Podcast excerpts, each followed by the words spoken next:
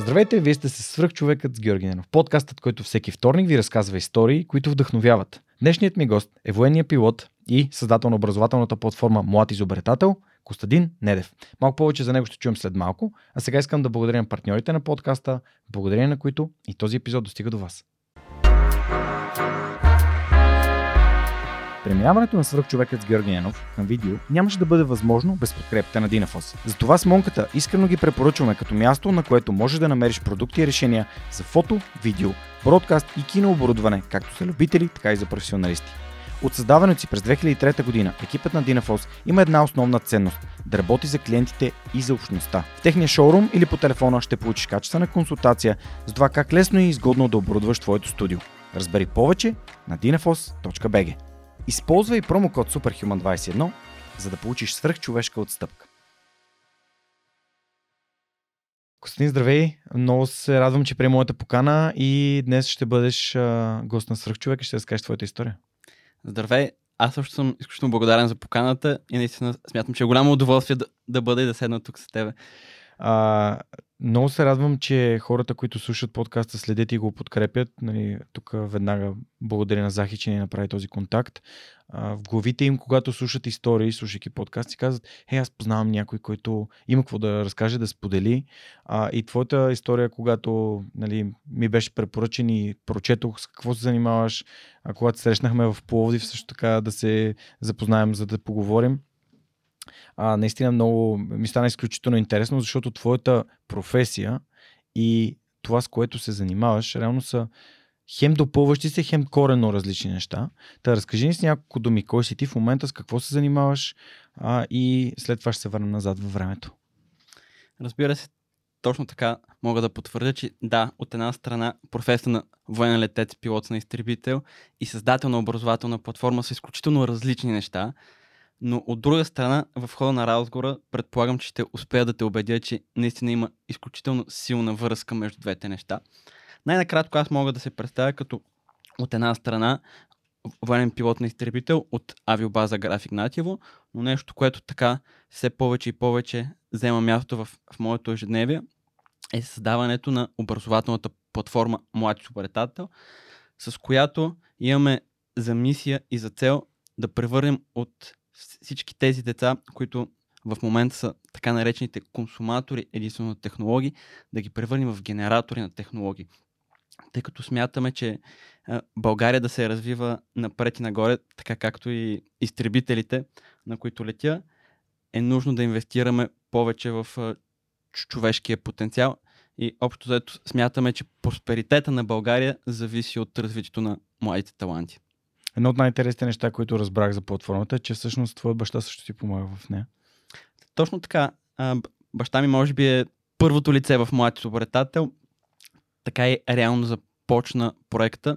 Преди няколко години заедно с баща ми така коментирахме на дълго и на широко темите за образованието и най-вече за проблемите в българското образование. Като така, аз общо може би още от гимназията забелязвах как съвременните технологии и бизнеса се отдалечава от образователната ни система. Разбира се, тогава баща ми не ми, не ми повярва, тъй като възпитаник на Русския университет, тогава той държеше, че технологичното и техническото и инженерното образование в България е на страхотно високо ниво и абсолютно адекватно. Разбира се, съдбата така се завъртя, че след а, няколко години той беше поканен съвсем случайно да замества и да работи в един от техническите университети в България. И така на, на много. Веднага общо заето се сблъска с действителността. Едни студенти, абсолютно от една страна демотивирани, от друга страна много далеч от истинския софтуерен и хардуерен свят, такъв какъвто трябва да бъде според нас. И така, това, което направихме с баща ми е абсолютно на шега, абсолютно импровизирано през това време аз бях тогава курсант в Долна Митрополия още. Създавахме различни електронни джаджи проекти, общо ето абсолютно хоби проекти, mm-hmm. но които реално вършиха някаква работа и помагаха дали на мен, дали на баща ми, дали на, на група от хора. Взехме тези проекти и ги занесахме в университета. И наистина бях свидетел как за изключително кратко време успяхме да променим мнението на, говоря вече почти завършващи студенти и отношението и към университета, и към технологиите. Та реално така се роди за идеята за млад изобретател. Ние започнахме абсолютно неформално, като университетски практически курс със собствено финансиране, така че наистина да успеем да запалим студентите по технологиите и иновациите. Много яката история. Съм сигурен, че влезем в по-голяма дълбочина малко по-нататък в епизода. Добре, аз тогава предлагам да се върнем назад във времето. Да започнем от това а, откъде си, какво си учил, как изобщо ти попадна Хм. Даже може би не е правилно да кажа как ти попадна тази идея, мечта и изобщо цел да а, си пилот, защото това е на голяма част от децата. Нали? Мечтата им е или да станат космонавти, пилоти, но почти невъзможни. Супергерой, това е много малка част от децата се превръщат в нали, да се достигат до това ниво, а да бъдат професионални наистина пилоти. Та, разкажи ни малко повече. Разбира се, общо взето с напредването на историята може да разбереш и взаимовръзката между летенето и технологиите. Аз съм роден и израснах в Смолен, където прекарах общо цялото си детство. Там съм завършил математическата гимназия, където се занимавах активно с програмиране, участие по състезания, олимпиади. И така, общо ето, всеки, който ме познаваше в онзи момент, 100% би казал, че аз ще продължа в IT сектор. Общо ето, моят път беше ясен и предначертан за абсолютно всички. Но така в а, края на гимназиалното образование усетих, че този път не е за мен. А, прекарвах прекалено много време зад компютъра, далеч от приятели, от, да кажем, и играта навън на улицата. Нещо, което ми липсваше тогава. И така изведнъж общо ето се роди идеята за летенето. Абсолютно има и предвид, че това не е било моята детска мечта. И особено ако се върнем от, от къде идвам в Смолан, може да кажа, че думата авиация не е много разпространена и така доста малко хора реално мислят в тази посока, но започнах активна подготовка, тъй като... Ама как го избра това? Много пъти, много хора са ме питали и много пъти съм се мъчил да си спомня как точно реших. Защото Долна Митрополия е толкова далече от всички други университети, които занимават с Абсолютно е така. Аз дори в 11 клас си спомням, бях прият в Софийски университет покрай състезанието Олимпиадите, които участвах. Но така, а, да кажем, ми дойде идеята да кандидатам за военен летец пилот. Разбира се, това беше изключително сложна задача, както тогава, така и сега, тъй като от една страна може да си представиш колко, да кажем, IT специалисти започват първи курс, но в Долна Митрополия, поне по мое време, приемаха в рамките на 5 на 10 човека максимум за целия, нали, за целия клас за цялата година. И в един момент това беше абсолютно за повечето хора в Смолен някакъв мирач. Как така е, едно момче от Смолен ще се пребори с всички тези други хора, близки до авиацията, до, до армията, като спокойно мога да кажа, че аз нямам абсолютно никаква връзка от поколения, нали, нито баща ми, нито дядо ми, някой е свързан нито с авиацията, нито с, с армията. По-скоро аз идвам от семейство на инженери. И така, след а, две години, мога да кажа наистина усърна а, подготовка, успях да се преборя и да влезна в долната. изпитите? По мое време имаше няколко задължителни изпита. На първо място това беше изпита по математика. На второ място, който така също е изключително важен, беше физическия изпит. Какво представлява? Четири упражнения. На, на първ поглед, а, мисля, че е по-известен като общо армейския тест. Okay. От една страна имаме коремни и лицеви опори за една минута, като от сорта на 70-80 бройки и от двете. Mm трябва да направиш. Сувалка 10 по 10 бягане и накрая завършва теста с бягане 1000 метра. Това е теста на Купър по 4 минути? А, за различните възрасти е различно. Ага, като okay. методиката е следната. имаш максимален брой точки, който е 100 и трябва да покриеш минимум 200 точки от 4-те, Мгм. като нямаш право да се провалиш на един от изпитите. Да. Тоест трябва общо да си балансиран между всички тези. И без значение, нали, това вече ти добавя точки към бала или ти сваля. Но освен това има изпит по език. Аз държах по английски език. Но може би най-интересните и така най-рестриктивните а, изпити бяха медицинския и психологическото изследване, което правим.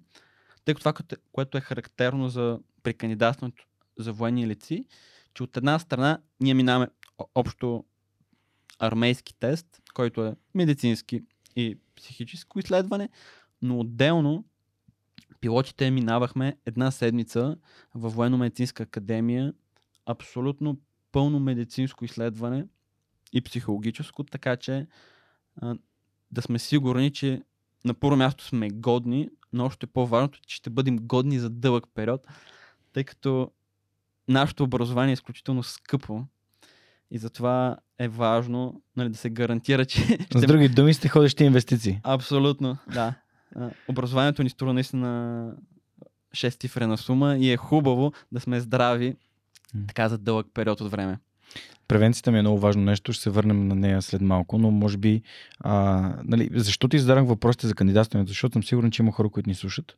Сега обикалям и България и се срещам с различни ученици от различни училища и някои от тях не, още не знаят какво искат да учат. Ето ти самия каза, че не ти е било мечта, но а, реално работиш мечтата на много, много други деца. Райчо Райчев, пък създателя на Ендуросат, за него пък космоса е мечта и как неговото образование не е свързано с космоса, а именно неговото той е антрополог, нали, завършил е в Софийски университет, не му е попречило пък да създаде такава компанията. Ето различни пътища, които водят към, към професии, за които децата мечтаят. Та, много ти благодаря, че очерта, че математиката е важна, но физическата подготовка също е много важна. Как се подготвя човек, особено пък тинейджър, на когото играта, купоните, социума му е важен, средата, а, за неща, които са толкова а, нали, диаметрално различни спрямо нали, децата в училище са добри на спорт или са зубари. Нали. А Как може да си хем добър на спорт, да бягаш, да можеш да, нали, да, да правиш лицеви опори, коленни преси, а също време да си топ по математика и по език.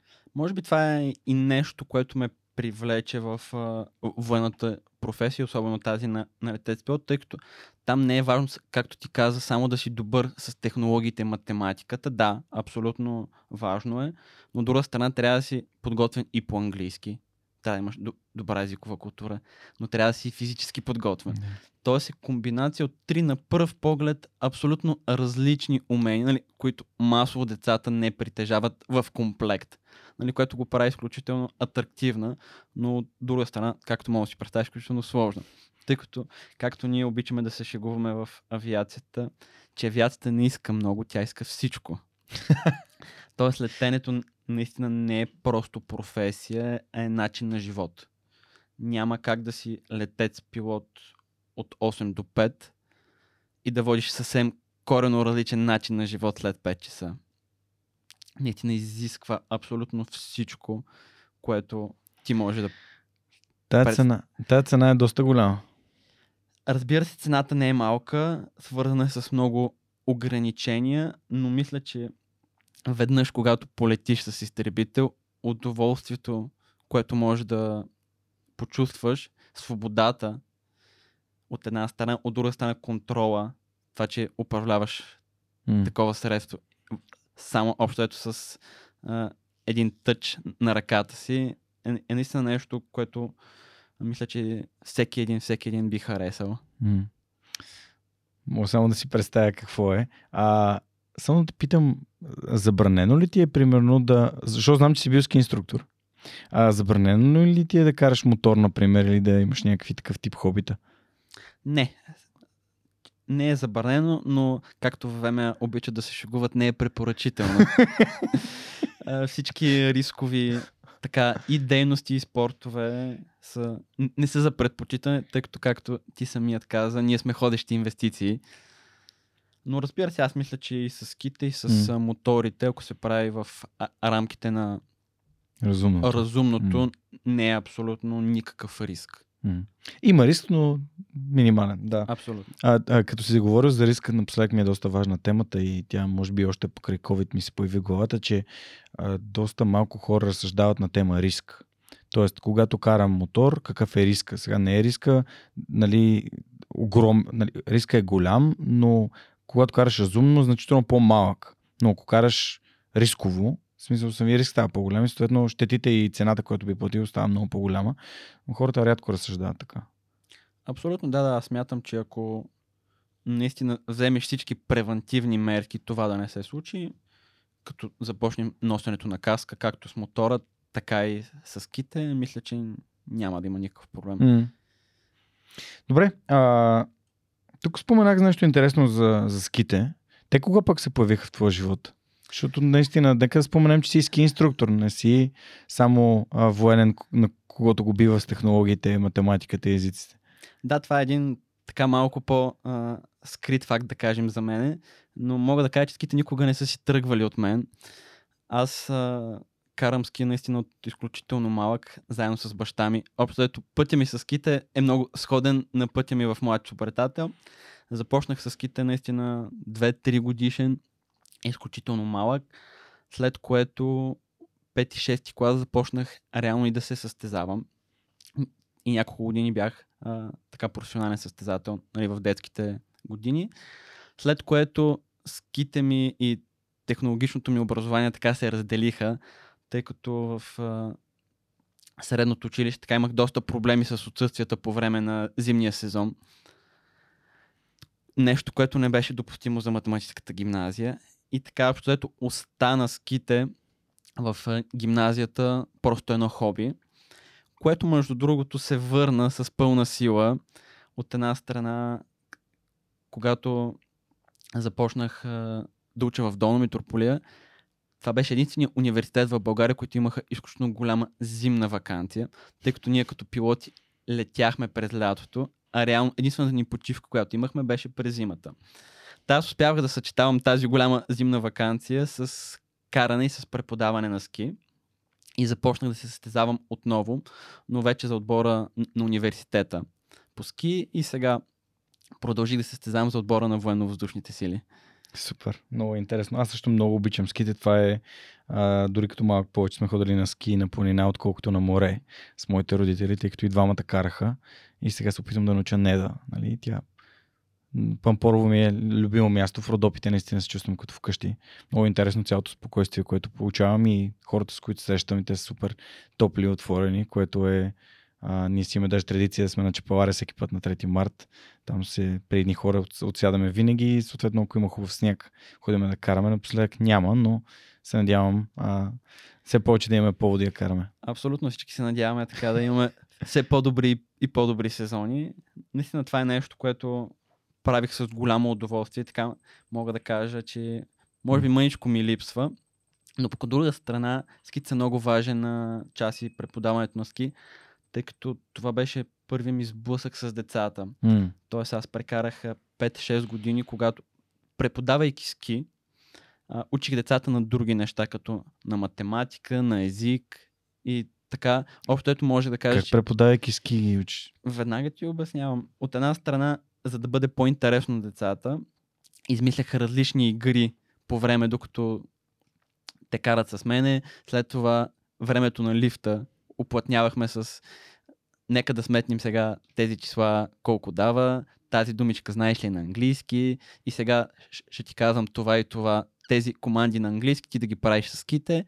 Общо дето, без тогава абсолютно да съм запознат с STEM образованието и общо ето всичките ползи, които са и произлизат те от него, реално аз преподавах ски и математика и английски в едно. Но наистина това беше за мен първият досег до децата и така, нали, общо дето мога да кажа, че голяма част от моите ученици са деца. Супер. Много яко. А, по принцип, за да си преподавател, има една специална ценност, тя е принос. Самия факт, че си създател на такава образователна платформа е достатъчно показателен, че има желанието да допринесеш това, което казах в началото, че мисията е да превърнете консуматорите в генератори на технологии, а, което е за мен поредно потвърждение на факта, че да си предприемач, значи да си предприемчив. Тоест да намираш а, решения в проблемите, а не просто а проблем, нали, нищо не може да се направи. То не зависи от мен. Абсолютно, може би най-важното качество на предприемачите, както от думичката mm. е да предприемиш, тъй като хора с идеи много, хора с добри идеи също много, mm. но малко са хората, които реално поемат стъпките mm. и общото рискуват, тъй като всички знаем какъв е процента на успяване и да кажем на продължаване един малък стартъп да се разрасне. Тъй, че общо дето, както и Стив Джобс така има една много интересна фраза, която казва, че ако реално мислиш за резултата от стартъп и за рисковете, които поемаш, ти всеки нормален човек би се отказал и не би стартирал нищо ново. Та, за да си предприяш, наистина трябва да вземеш стъпките, трябва да имаш тази нотка лудост. И най-важното, сам на първо време да си повярваш, че ти си човека, който може да го направи. Добре, преведи ни тогава през а, всъщност нали, твоето образование в университета, а, до момента, в който идва идеята за млад предприемач, а, на млад изобретател, идват ли някакви други неща, случват ли се, а, има ли нещо, което пропускаме, за да, нали, защото проблема, с който баща ти се сблъсква е в момент, в който ти вече си му казал, че това нещо е така, но той не, не ти е повярвал. Абсолютно, да, да. А, аз мисля, че това, което общо от гимназията се наблюдаваше, mm. което премина след това и в образованието ми в Долна Митрополия, но мога да кажа, че тогава, нали, пак като направим препратка, за няколко години бях сложил тази IT част от, от моя живот на пауза, въпреки че до тогава изключително активно се занимавах с нея. След втори курс реално започнахме и летателната си подготовка в Долна Митрополия и тогава може би целият ми фокус и съзнание беше в овладяването на, на летенето. Докато в един момент а, така си и завърших в Долна Митрополия, започнах работа в Граф Игнатиево. Не след дълго обаче а, заминах за Штатите, където спечелих една стипендия от Американското посолство, за да се обучавам почти две години в Штатите по тяхната програма, така както минават американските пилоти от военно-въздушните им сили.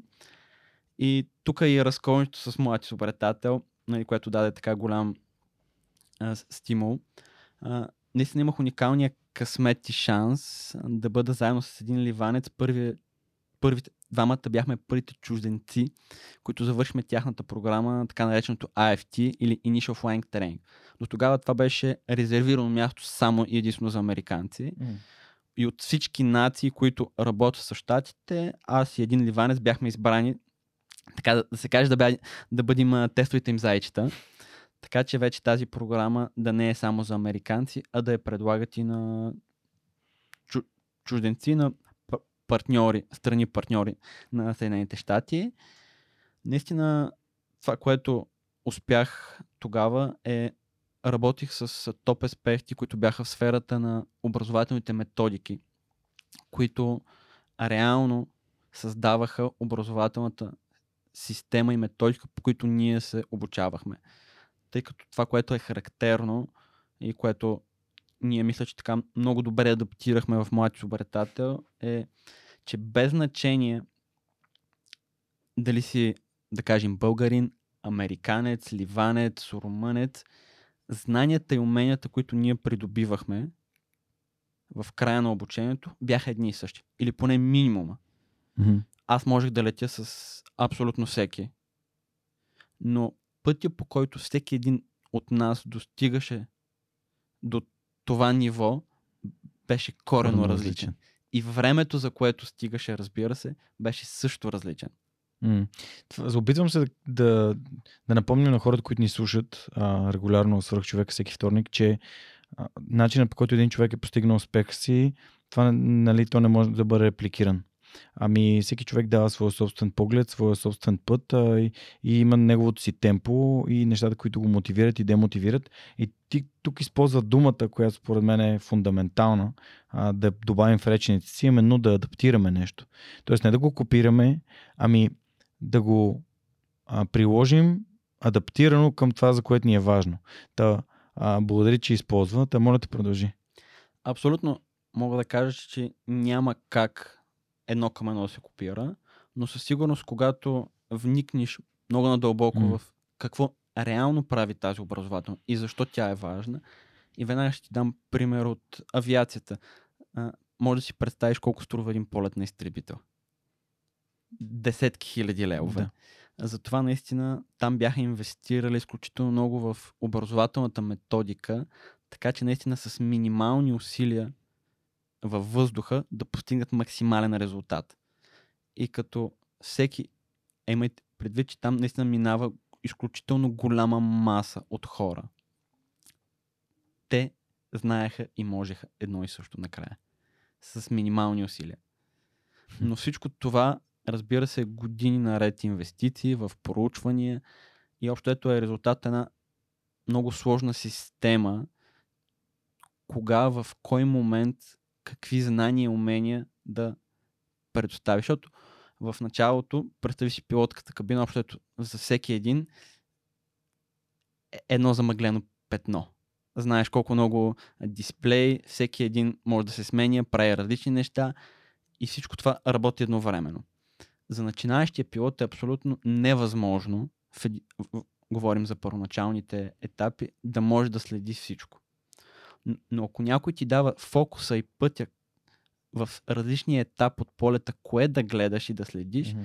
той има начин как в един момент тази картинка от абсолютно замъглена, части от нея да почва така да се избистрят, избистрят, избистрят, като цялата идея наистина беше една комбинация от теоретични знания, от симулации, от, разбира се, и практически полет в изключително конкретна последователност.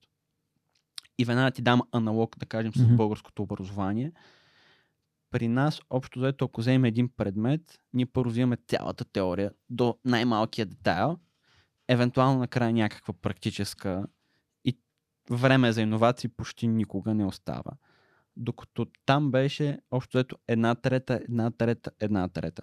Една трета теория, една трета практика, една трета иновации. И нещо, което направиш извън учебната програма. Нещо, което да добавиш от себе си. Нещо, което да добавиш от себе си. Mm. Нещо, което ти искаш да доразвиеш като mm-hmm. собствено умение. Хм. Това звучи много яко. Да, колко време беше в Штатите? Штатите бях а, почти 20 месеца. А беше ли пътувал преди това извън България? Бях пътувал преди Штатите, когато бях още курсант. Прекарах половин година в Полша. Mm-hmm. Там също се обучавах.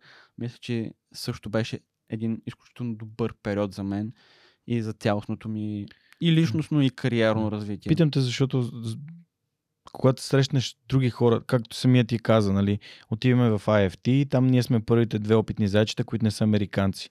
А, и едно от нещата, които ни прави, че, прави силно впечатление, че помагат на младите хора, особено когато излизат от България, е да видят как, как живеят другите хора, как решават идентични проблеми по различни начини, чисто културно, чисто социално, обществено, нали, как се случват нещата при, в другите държави. И затова а, те питам как, има ли нещо, което ти си взел от Польша и това, това така излизане за дълъг период от време извън България? Защото 6 месеца не е като отидеш за 2 дни някъде или 3 дни или 5 дни.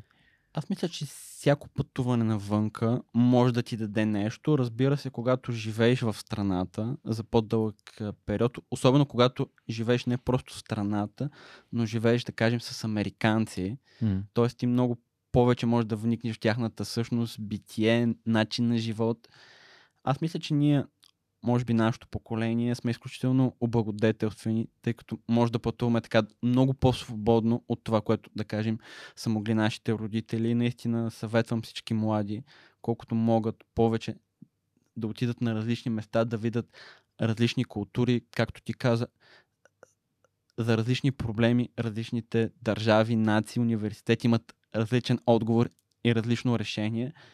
Така че всеки от нас да си вземе по... М. да кажем нещо, което най-много е пошил от, от тези държави, от тези университети и да го а, върне обратно в България. Супер. Добре. А, та, след тия 20 ме- месеца в Штатите се завърна. Завърнах се да след обучението ми в Штатите. Тогава горе-долу е времето, когато реално с баща ми започнахме и първите стъпки с млад обретател. Като първоначално бяхме създали наша собствена хардуерна платформа. Представи си го едно мини компютърче, с което студентите тогава, сега нашите деца, за първи път се сбръскаха с света на технологиите. Това, което направихме, общо дето успяхме да свалим изключително много нивото. Така че представи си го, ако преди 20 години беше ей толкова сложно М. да се занимаваш и да програмираш електроника, да кажем с напредването на технологиите, се тази летва стана все по-лесно и по-лесно. М.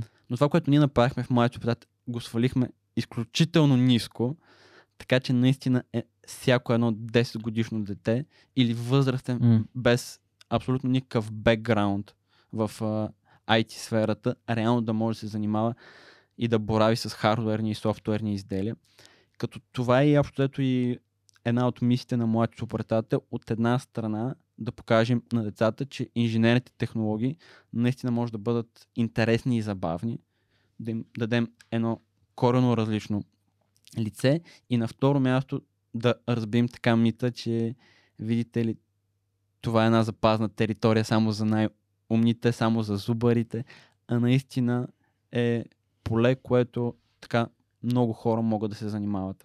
Разкажи ми за първия така комплект, какво представляват ам, съответно самите пособия, с които показвате, обяснявате, какви са първите уроци. Нека да позволим на хората, които не ни виждат днес, ние не, не го показваме, но да, хората основно, които ни слушат също така да разберат как- какво представлява то кит или сет. Това- което мога да кажа, че освен кита, кита е само едно много малко парченце от общо ето целият пъзел, наречен млади обретател.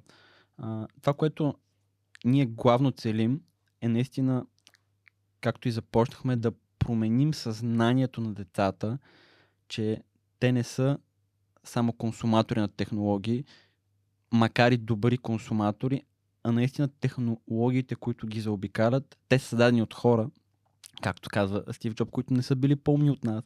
И наистина те самите могат да бъдат. А хардуерният ни комплект, мини компютърчето, както го наричаме, а, специалната софтуерна платформа, която сме изградили, образователната методика, всичко това са инструменти, разбира се, изключително иновативни и различни от това, което а, може да видим на пазара, са инструменти за постигането на тези цели, които си говорим. Добре. Ам... Сега искам да си поговорим малко за самото предприемачество. Самото предприемачество е, виждаме този проблем, можем да го решим. Какви са стъпките, които ти предприе, за да се стартира изобщо и в какъв момент осъзна, че това нещо може да е образователна платформа. Тоест, и то първоначално малко или много е тест. Какъв беше теста и как го надгради и в какъв момент осъзна, че това може да работи? Разбира се, в предприемачеството изключително е важно да тестваш и както ние също казваме, да тестваш бързо и ефтино. Най-вече, тъй като общо взето ние сме в непрестанен, непрестанно състезание с времето. Първите тестове, аз си спомням преди няколко години, буквално още преди да съществува млад Субертат като име и като бранд, това, което правихме, нали, аз първо в главата си имах, че ако направя достъпно а, боравенето с софтуер и хардуер и програмирането на, Мгм. на хардуерни изделия, то това ще бъде интересно за студенти. Разбира се, при нас първият тест а, беше университета. След като успешно доказахме си тази теория, след това дойде следващия въпрос. Може ли да адаптираме това, което направихме с студентите, достатъчно добре и с деца. Така, Колко големи? основното ядро на млад обретател между 3 и 6 клас деца, но вече така създаваме две иновативни и пилотни групи, които са с деца, които са по-малки, са първи и втори клас. Ма това е много, голям, много голяма дупка между студента, който е между 19 и 22-3 до а, 3 до 6 клас. Това са между 9 и 12 годишни деца. Абсолютно, за това и подхода, а, който а, приехме е изключително различен. Така че от една страна а, ние в младшо братато сме адаптирали изключително много игровия принцип, т.е. обучението се случва от една страна под формата на игра, Mm-hmm. разбира се, която е характерна за тази възраст и за децата, но от друга страна това хардуерно мини компютърче е също това, което използват студентите, което им дава наистина неограничени възможности. И веднага ти дам, да кажем, пример с лего роботиката, която е изключително популярна. От една страна имаме за лего роботиката лесното начало, но, но ти си ограничен само и единствено до елементите и функциите, които ти предлага лего. Нали, които в един така доста бърз момент се изчерпват. От друга страна имаш професионалните хардуерни изделия и платки, които learning curve е изключително стръмен, Да, кривата на учене. Ще го преведем, че хората ще Разбира се, да. но всичко може да създадеш. И, и както ти сам забеляза, има една изключително голяма дупка по средата. И това, което общо дето е позиция на младши обретател, от една страна ние имаме лесното начало, достатъчно много сме адаптирали и сме свалили нивото, така че наистина едно М. дете, дори ти, без да имаш никакъв друг бекграунд, в рамките на няколко часове можеш да започнеш да създаваш първите си електронни хардуерни изделия, но от друга страна имаш а, възможността да добавяш нови елементи. Общо заето няма лимит на това, което можеш да създадеш. Нещо, което нали, така децата много добре приемат, тъй като това, което ние правим в младши обретател на по-горните нива, тъй като цялото ни обучение е в рамките на 5 курса и 3 години, като през първите две години се занимаваме с а, два курса, които са наречени изобретение и роботика 1 и 2.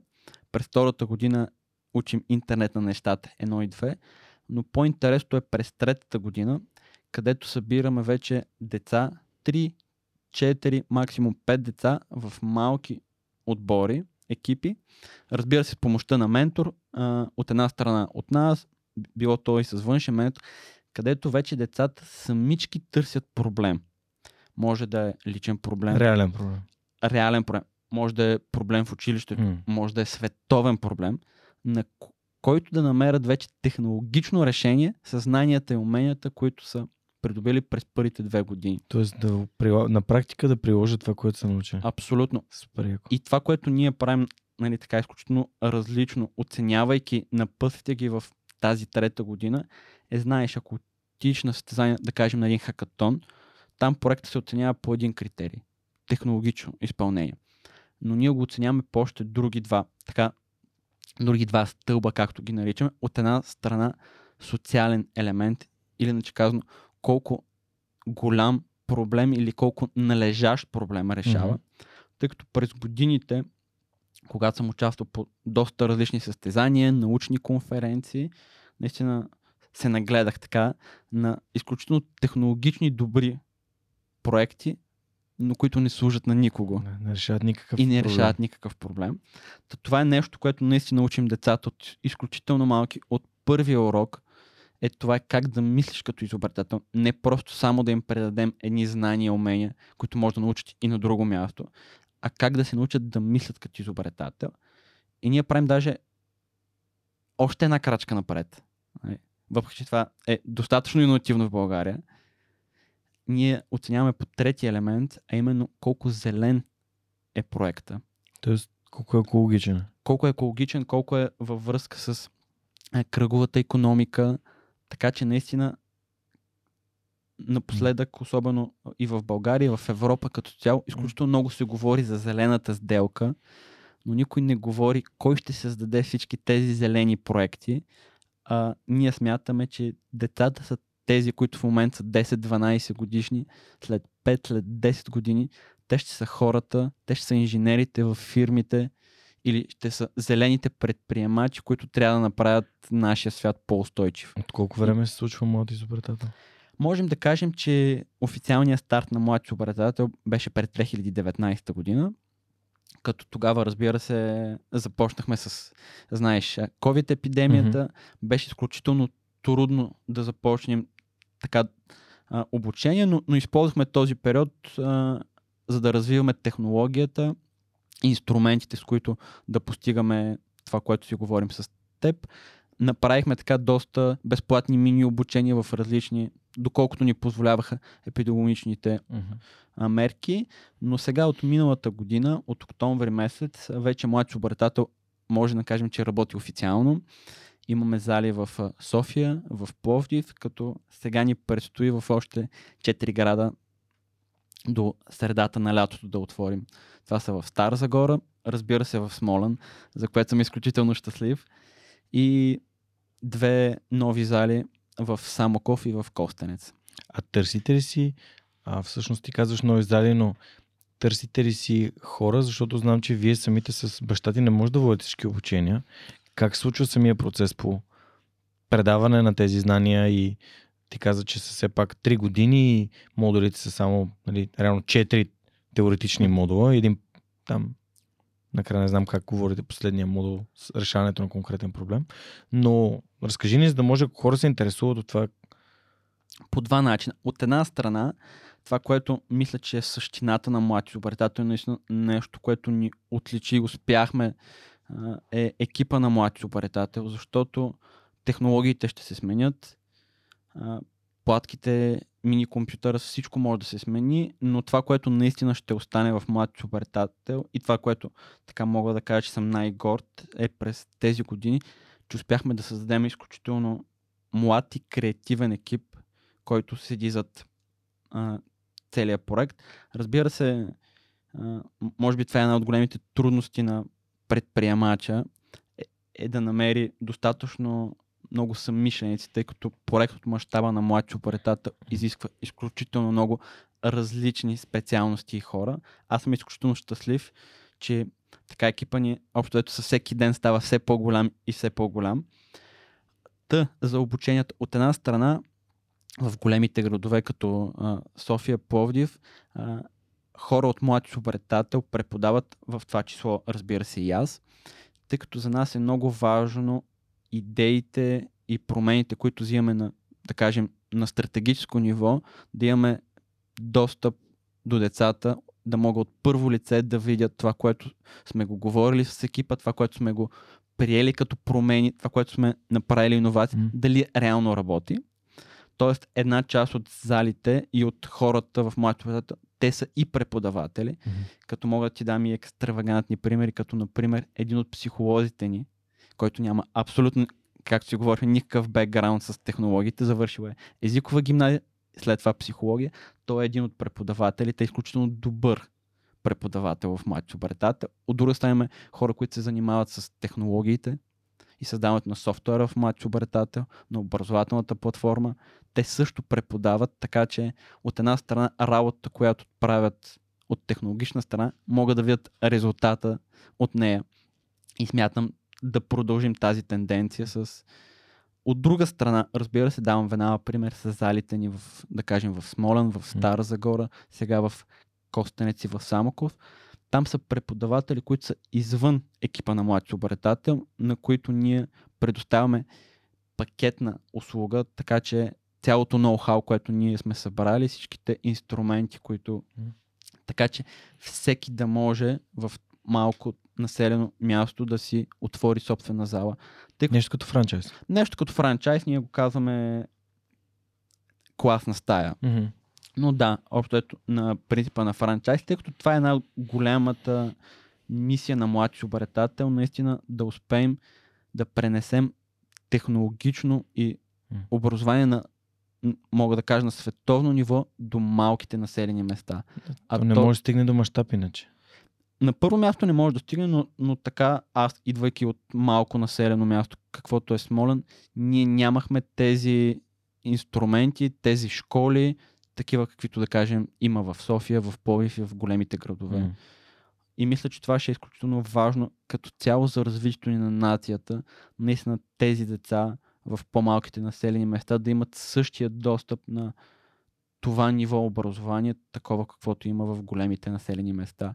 И за това нашия фокус е не толкова наистина големите градове, колкото малките населени места, тъй като смятам, че там има изключително много млади, талантливи деца, които заслужават да имат същия шанс, такъв какъвто имат М. и другите деца.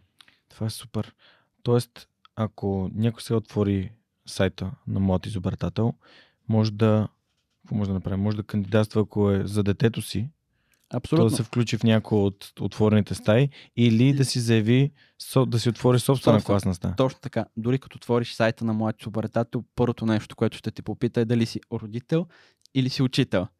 Имаме и за двете категории. От една страна, ако си родител и наистина искаш да дадеш един добър старт на твоето дете и да го подготвиш за професиите на бъдещето, ние сме, може би, точното място. От друга страна, ако си мотивиран преподавател, който мисли различно и е готов да се учи всеки ден, то тогава може да заповядаш от другата страна в наистина семейство на преподавателите на млад изобретател, където може да предадеш тези знания и умения и начин на мислене най-вече, тъй като ние с новите ни преподаватели точно това а, не ги обучаваме толкова как да боравят с технологиите, тъй като по-голямата част от тях имат IT бекграунд или се занимават а, или преподават а, технологии в училище, а как да накарат децата да мислят като изобретатели.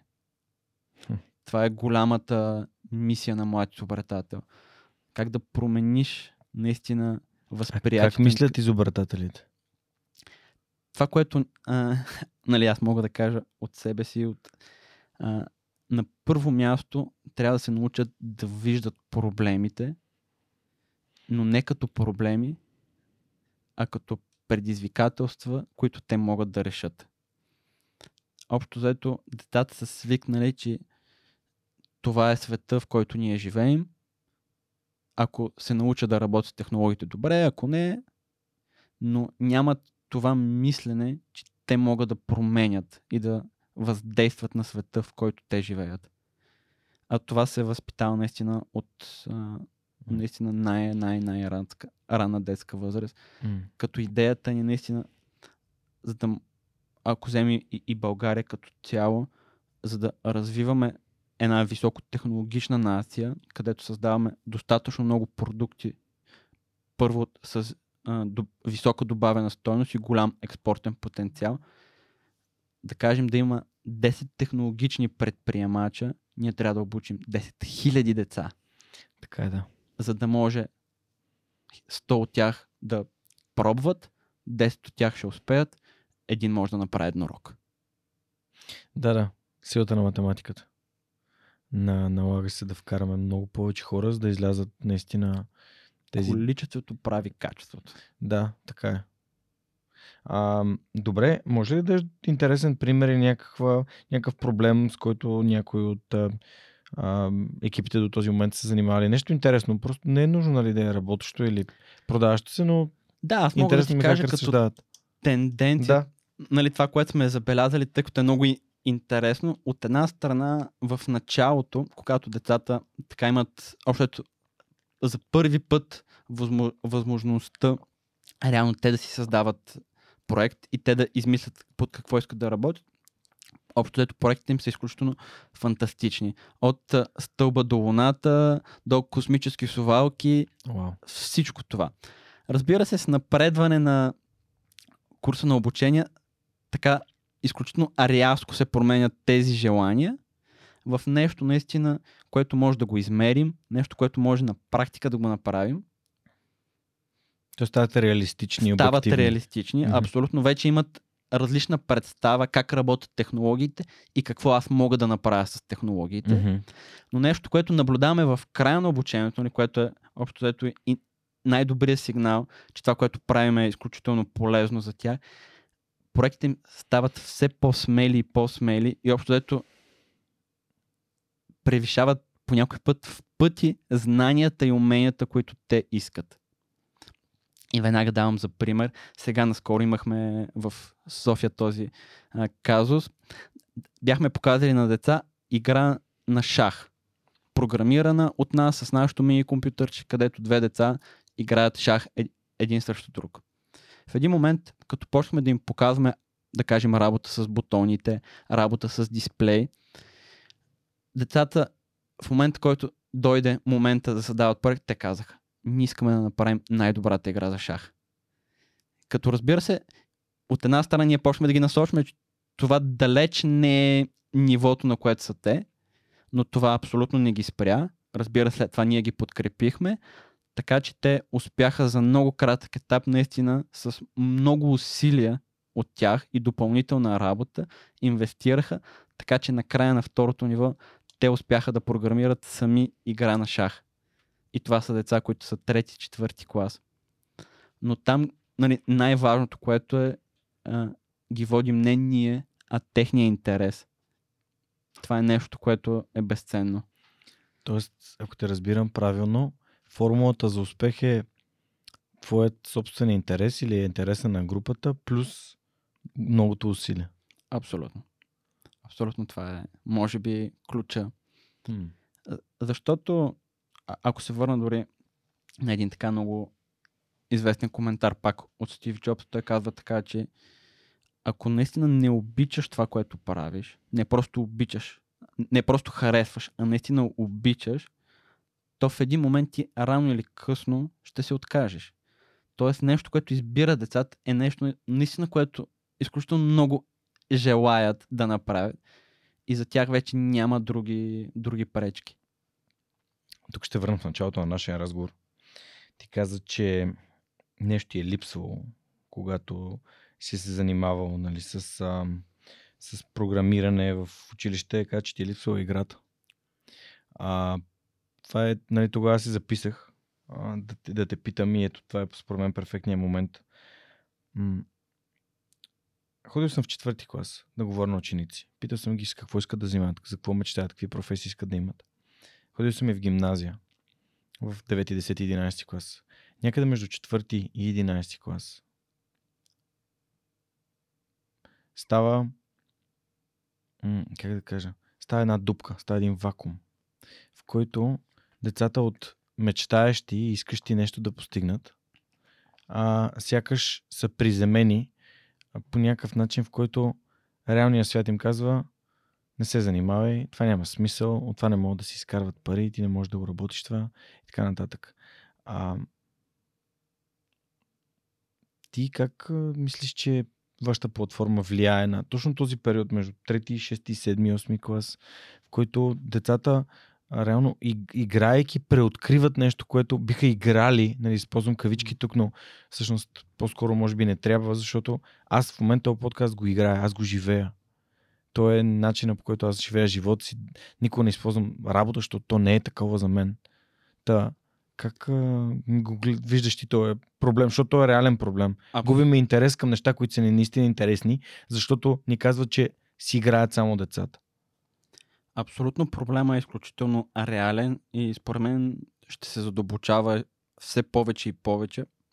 Това, което аз имам като така голяма мисия на млади изобретател е платформата да не е просто един курс, който те посещават седмицата, а наистина млад изобретател да стане като част от техния живот, от тяхното ежедневие, от място, на което те самички с желание искат всеки ден да ходят, да стане като едно мини общество, където децата могат да намерят свои приятели, самишленици, с които да създават след, това проекти, които да кажем тези проекти да се превърнат наистина в даден момент в продукт, в компания и така нататък.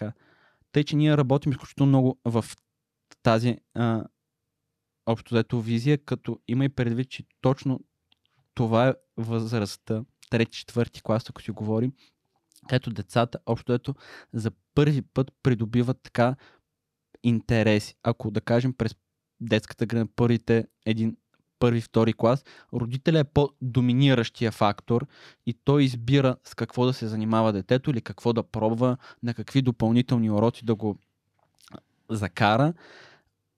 Това е възрастта, когато децата за първи път вече изявяват така по-самостоятелност и желание какво те да се... М. Като това, което ние правим в Млади обретател е опитваме се да им дадем изключително широка рамка от знания и умения, тъй като ние далеч не се ограничаваме само в програмирането и не очакваме всяко едно дете да стане програмист, а наистина искаме да им дадем широк спектър от технологии, от базова дигитална грамотност, ако щеш, която смятам, че в днешно време е абсолютно задължителна за всяка една професия. Така че наистина детето да може да се ориентира, когато е изпробва от всяко едно нещо, от хардуера, от софтуера, от дизайна, от презентирането на проекти и вземането на решения, от ръководенето на другарчетата си по време на проект. Така че наистина, когато намери тази си а, страст, ние от, от друга страна в младши обретател а, го подкрепяме. Представи си, примерно в поне по мое време беше така, когато учих. Ако си добър, да кажем, по български, но не си добър по математика, отиваш на уроци по математика. Е, ние в младши обретател правим точно обратното. Ако успеем да доловим тенденция, че едно дете, да кажем, иска да се занимава повече с софтуер, отколкото с хардуер, ние му даваме още софтуер, така че наистина да стане супер добро. За тази връзка, между другото, тук веднага правя и препратка с авиационната а, професия. Това, което сме адаптирали е системата за оценка на, на един пилот след полет, която ние използваме в младши обретата. Защото представи си в училище, Нещо Така- като рефлексия правите. Как е протекло даден проект или задача? Сега ще ти разкажа. А, това, което, примерно, да кажем, в уч- училището, ако имаш, примерно, тройка, четворка, петица, без значение, да кажем, по информатика или по математика, ти не знаеш защо имаш четворка и защо имаш петица. Тоест, кое не ти е достигнало или кое. Това, което ние правим, оценяваме всяко едно дете по над 20 критерия във всеки един урок. Така че наистина да може наистина по дълбоко научен път. Затова и в нашия екип има и двама психолози, които превръщат а, поведението на децата в някакъв модел, който след това ние може да обработваме с помощта на алгоритми. Така че наистина да доловим тенденция в развитието на, на едно дете и да успеем да го насочим в този път. Много яко. Обективизирате всичко, за да е дигитално, за да може да работите с данните и информацията. Абсолютно да. И идеята, тук пак се връщам, Има ли някакъв дроп, ще да кажа дроп рейт, а, има ли деца, които се отказват? Записват се и се отказват. Така, има, разбира се, като всяко нещо, въпреки че може да се похвалим с изключително нисък дроп рейт, но общо ето повечето пъти се отказват деца не заради децата, а да кажем заради ангажименти на родителя. Тоест не могат да ги водят. Да, това е може би най-често срещано, което сме таковали, ко- които родители, да кажем, са изключително заети и казва детето ми иска, има желание, но аз не мога да отделя всяка сряда да идам да го карам. М.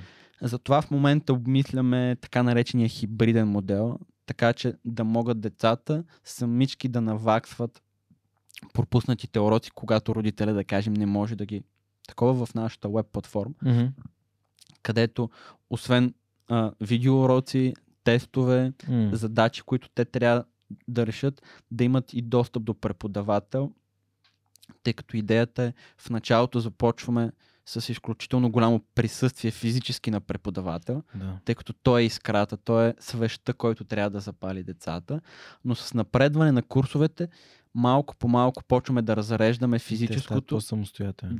да, докато почват да свикват, стават по-самостоятелно, вече много по-лесно може да работим в дигитална среда с тях, докато стигнем до един момент, когато децата самички, вече с помощта на нашата образователна платформа, веб-базирана, могат самички да се досамообучават, тъй като ние вярваме, че голяма част от обучението на децата става в къщи М. самички, когато се ровиш, когато търсиш, когато не работи и, и ти трябва, и ти си самичък, и ти трябва да решиш проблема и да намериш решение.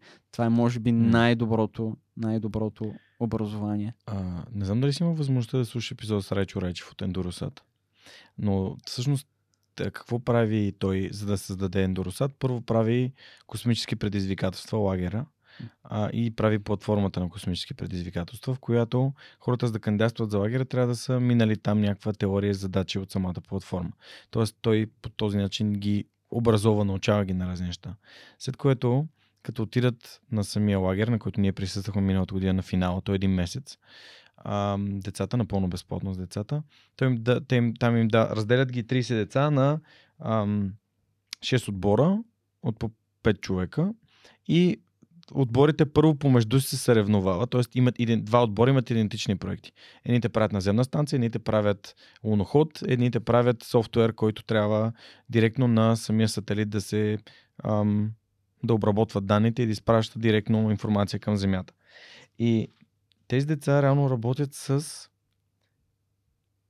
компонентите, с които Endurosat сгубяват техните сателити. Абсолютно получават една котия с сензори и компоненти а, и съответно децата си правят, нали, казвам деца, защото те са по-млади от мен, нали, но вече имам тази тенденция, може би ставам чичко вече, а, в която а, те, те просто наистина практически правят всички тези неща. Та много, звучи ми много, много, много идентично и се радвам, че сте открили. Абсолютно, да, аз мога да кажа, че подхода на млади обретател е сходен, тъй като Общо ето децата в млади обретател нищо не получават на готово, mm-hmm. а от една страна получават, да кажем, мисията си или предизвикателството, което трябва да изпълнят, а от другата страна им предоставяме инструментите, с които могат да... Не знам дали си спомняш за Apple 13. Да, да, да. Абсолютно историята и общото модела ни е вдъхновено там, че когато си горе на совалката, ти имаш определени компоненти, с които можеш да създадеш това, това нещо. Е. От една страна точно така. Даваме им всички тези компоненти, mm. от друга страна готовото решение, което те трябва да създадат. И вече ги направляваме, така че те самички да стигнат до решение, а не ние да им го дадем на готово и те просто там да го препишат, така както масово се прави. Да. Много е готино това. Нали, последните епизоди ми гостува и а, Петър Шарков от Телерик Академия, говорих си Мукадийски от а, Врат Софтуер общество. А, много ми харесва това, че хора като теб, млади хора инвестират времето си, опита си, ресурсите си. За това е основно нали, времето и енергията си, защото те, те са невъзобновими и а, те остават наистина като, а, като инвестиция в бъдещето. За това да помагат на идващите след тях хора също да бъдат успешни и да успяват в нещата, които са им важни.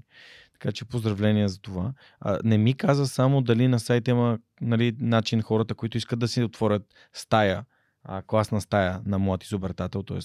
по някакъв начин да работите заедно, могат да се свържат с вас. И това ли е каналния ред? Да, това е каналния ред. Има оставени контакти за информация, където хора, които искат да пренесат mm. Технологията и мисията най-вече на млад изобретател в техните населени места, могат да го направят. Нека заповядат. С най-голямо удоволствие ще Добре, как успяваш да съчетаеш дисциплината и посвещаването на професията да си военен, а с това да си предприемач, защото пък това в моята глава са две коренно различни неща. Едното е изключително свързано с, а, а, с рамки, с правила, с дисциплина, докато предприемача малко или много е супер свободолюбив. Той намира вратички навсякъде, които са му, нали, които е търсил и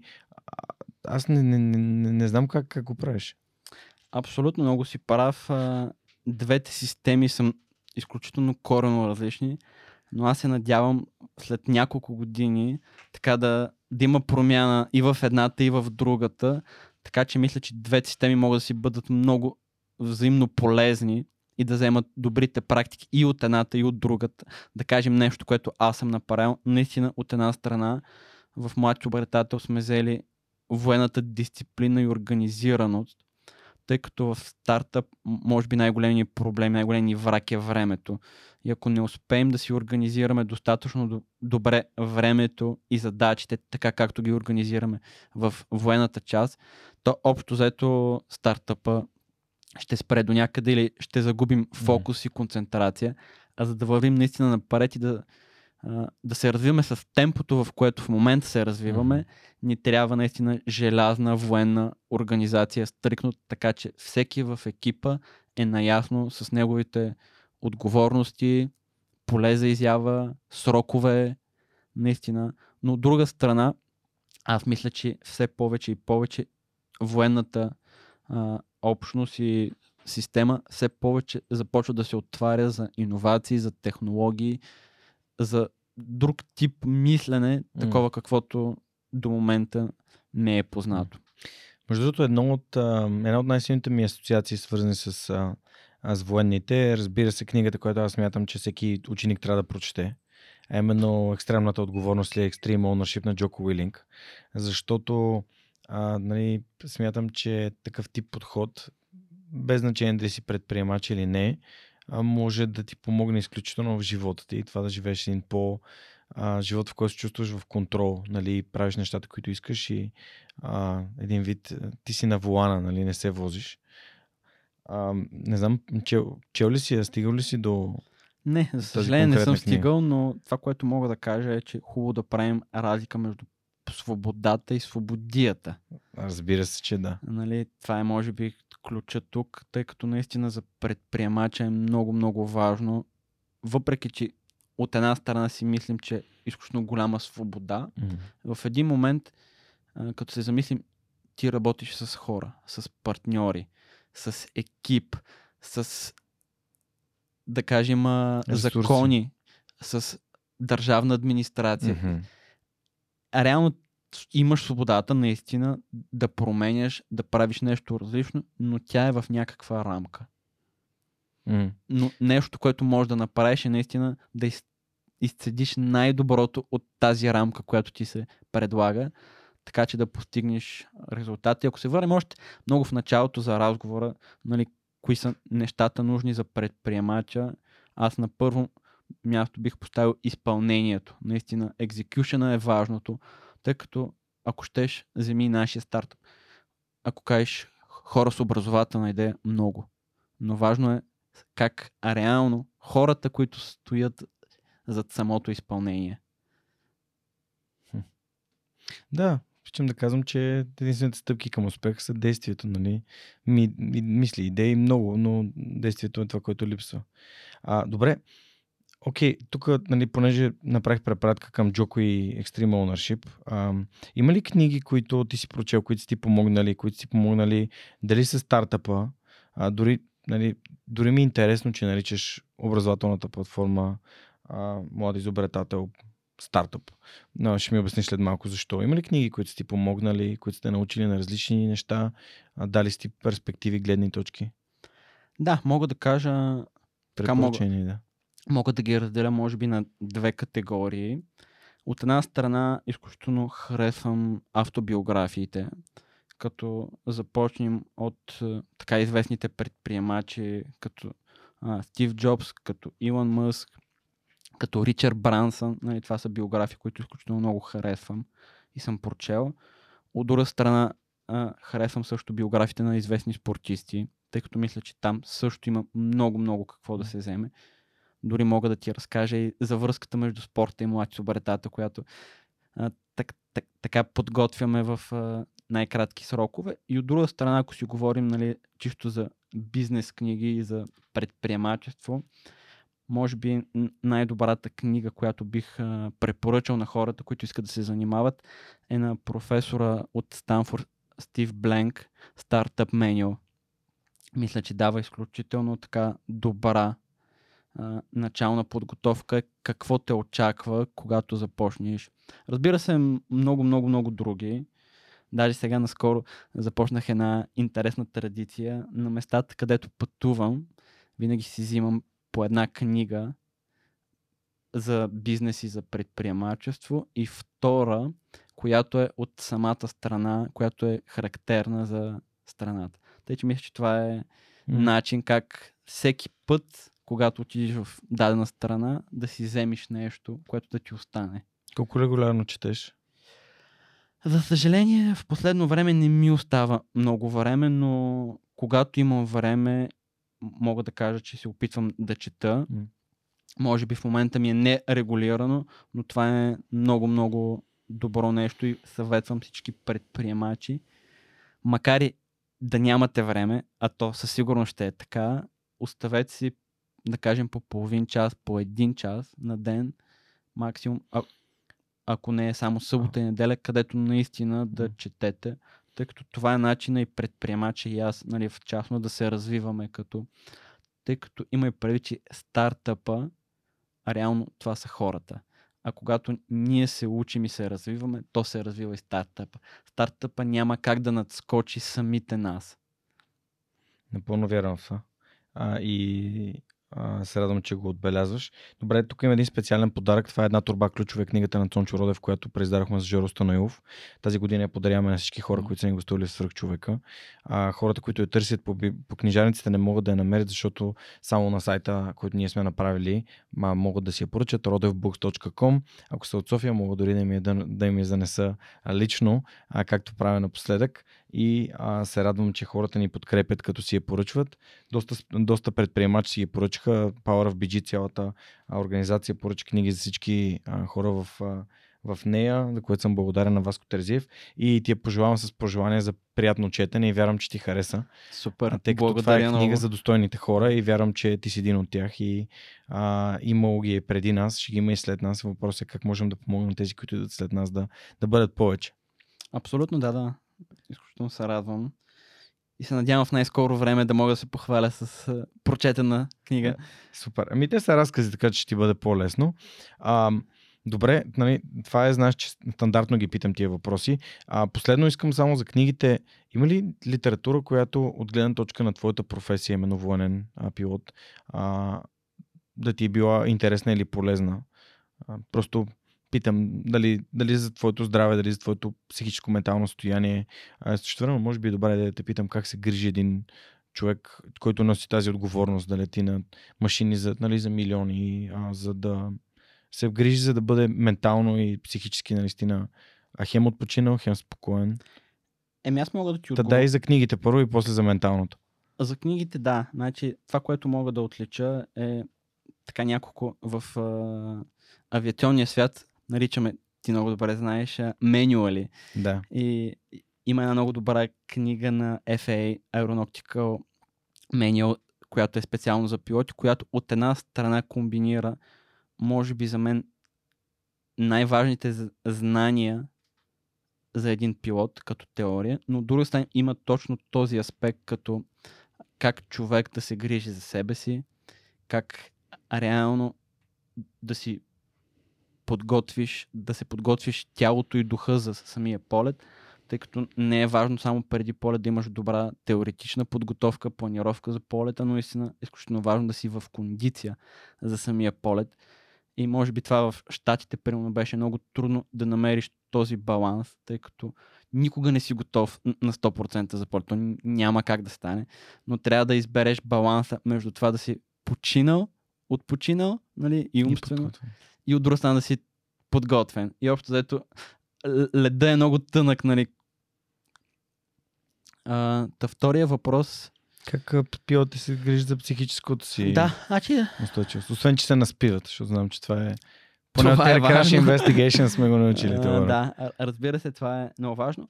Аз мога да споделя моите. А, може би на мен но- много ми помага спорта. М. Това е нещо, което така разтоварвам изключително добре, но мога да ги погледна така като наистина, наистина най-базови неща. От една страна по-малко стрес, добра храна, разбира се, това е може би в основа, както знаеш, има така известен цитат, че човек е това, ко- което яде.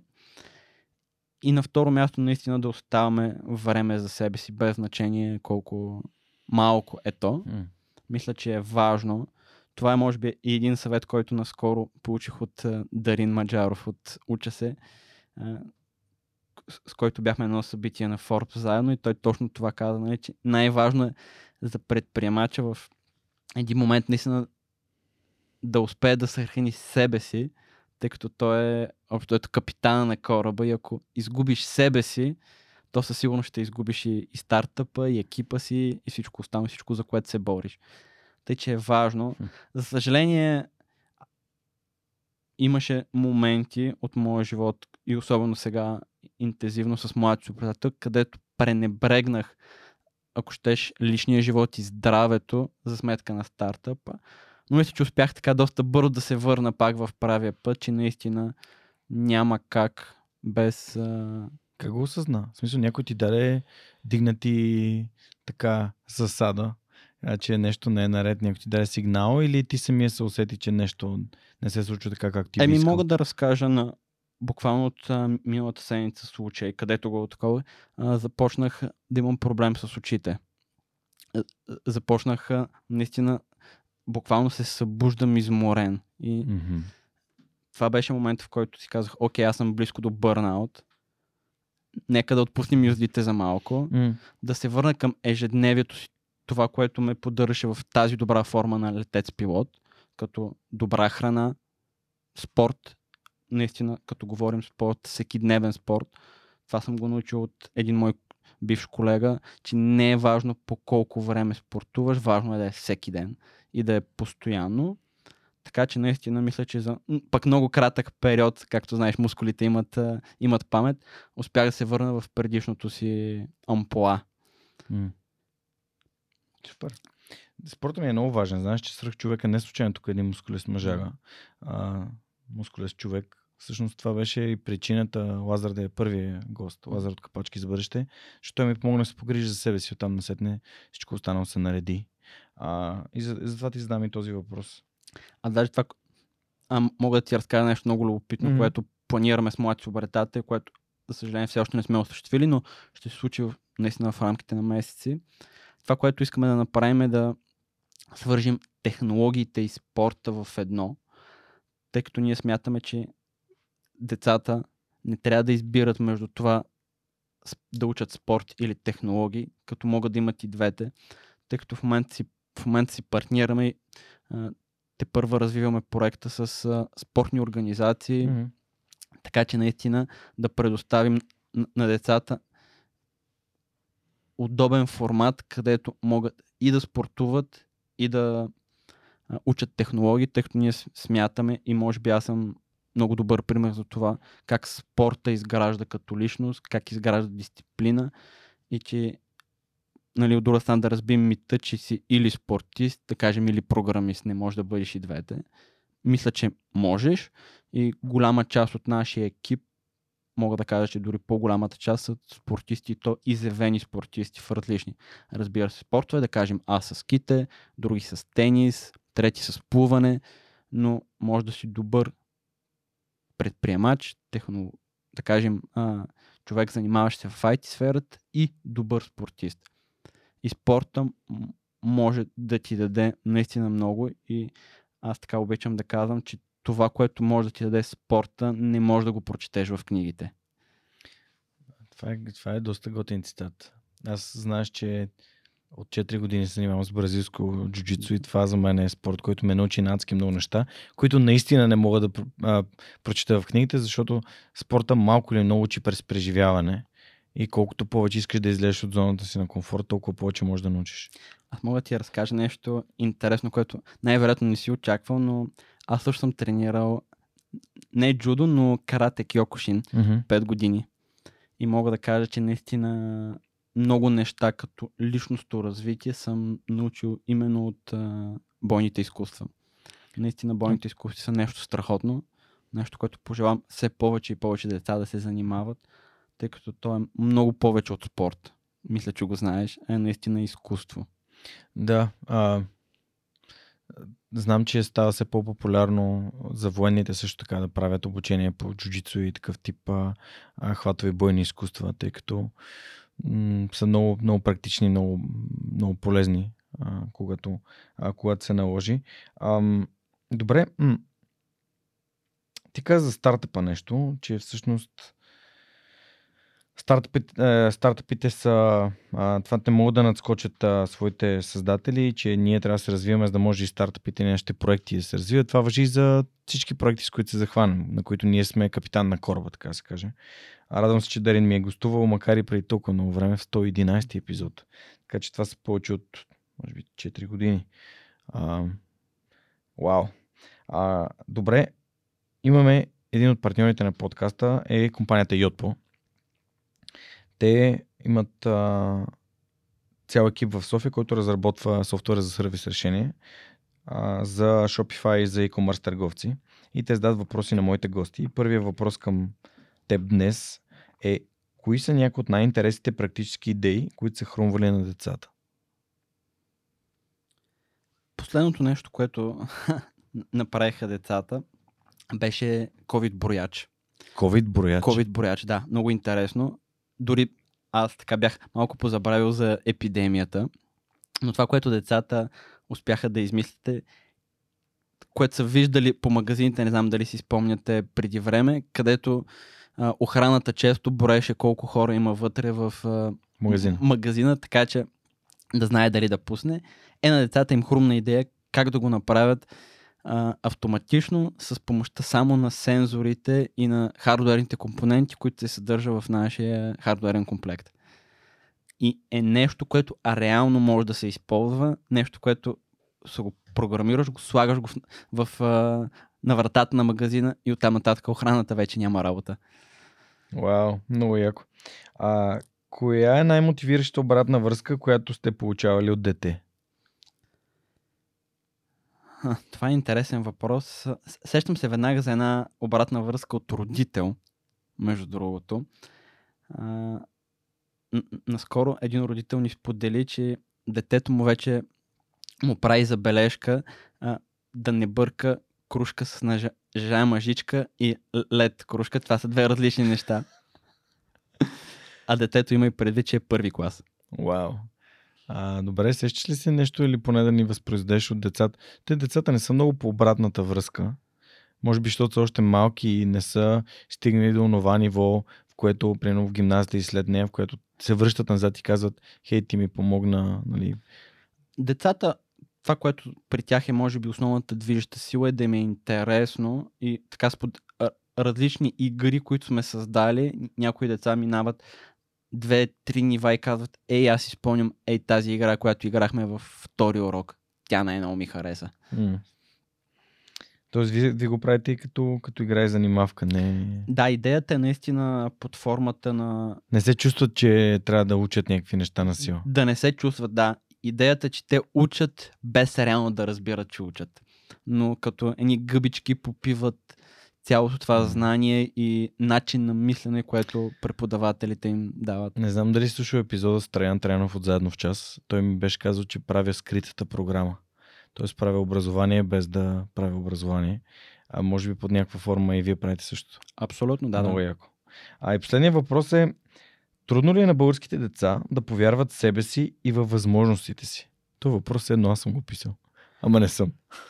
Абсолютно е трудно и мисля, че тук има много какво да работим, не само ние, но цялата ни образователна система, тъй като в момента наистина децата се възпитават общото да бъдат консуматори на технологии. Общото се връщам а, в началото ни на, на разговора и мисля, че ще отнеме много време, изключително много усилия да може да пречупим тази тенденция от това детето да е просто един ползвател на технологии а наистина да расте и в училище, и да кажем при нас, наистина с възприятието, че той е капитан на собствения си живот и на технологиите покрай него и той, че може да ги променя, може да им влияе, може да създава свои собствени.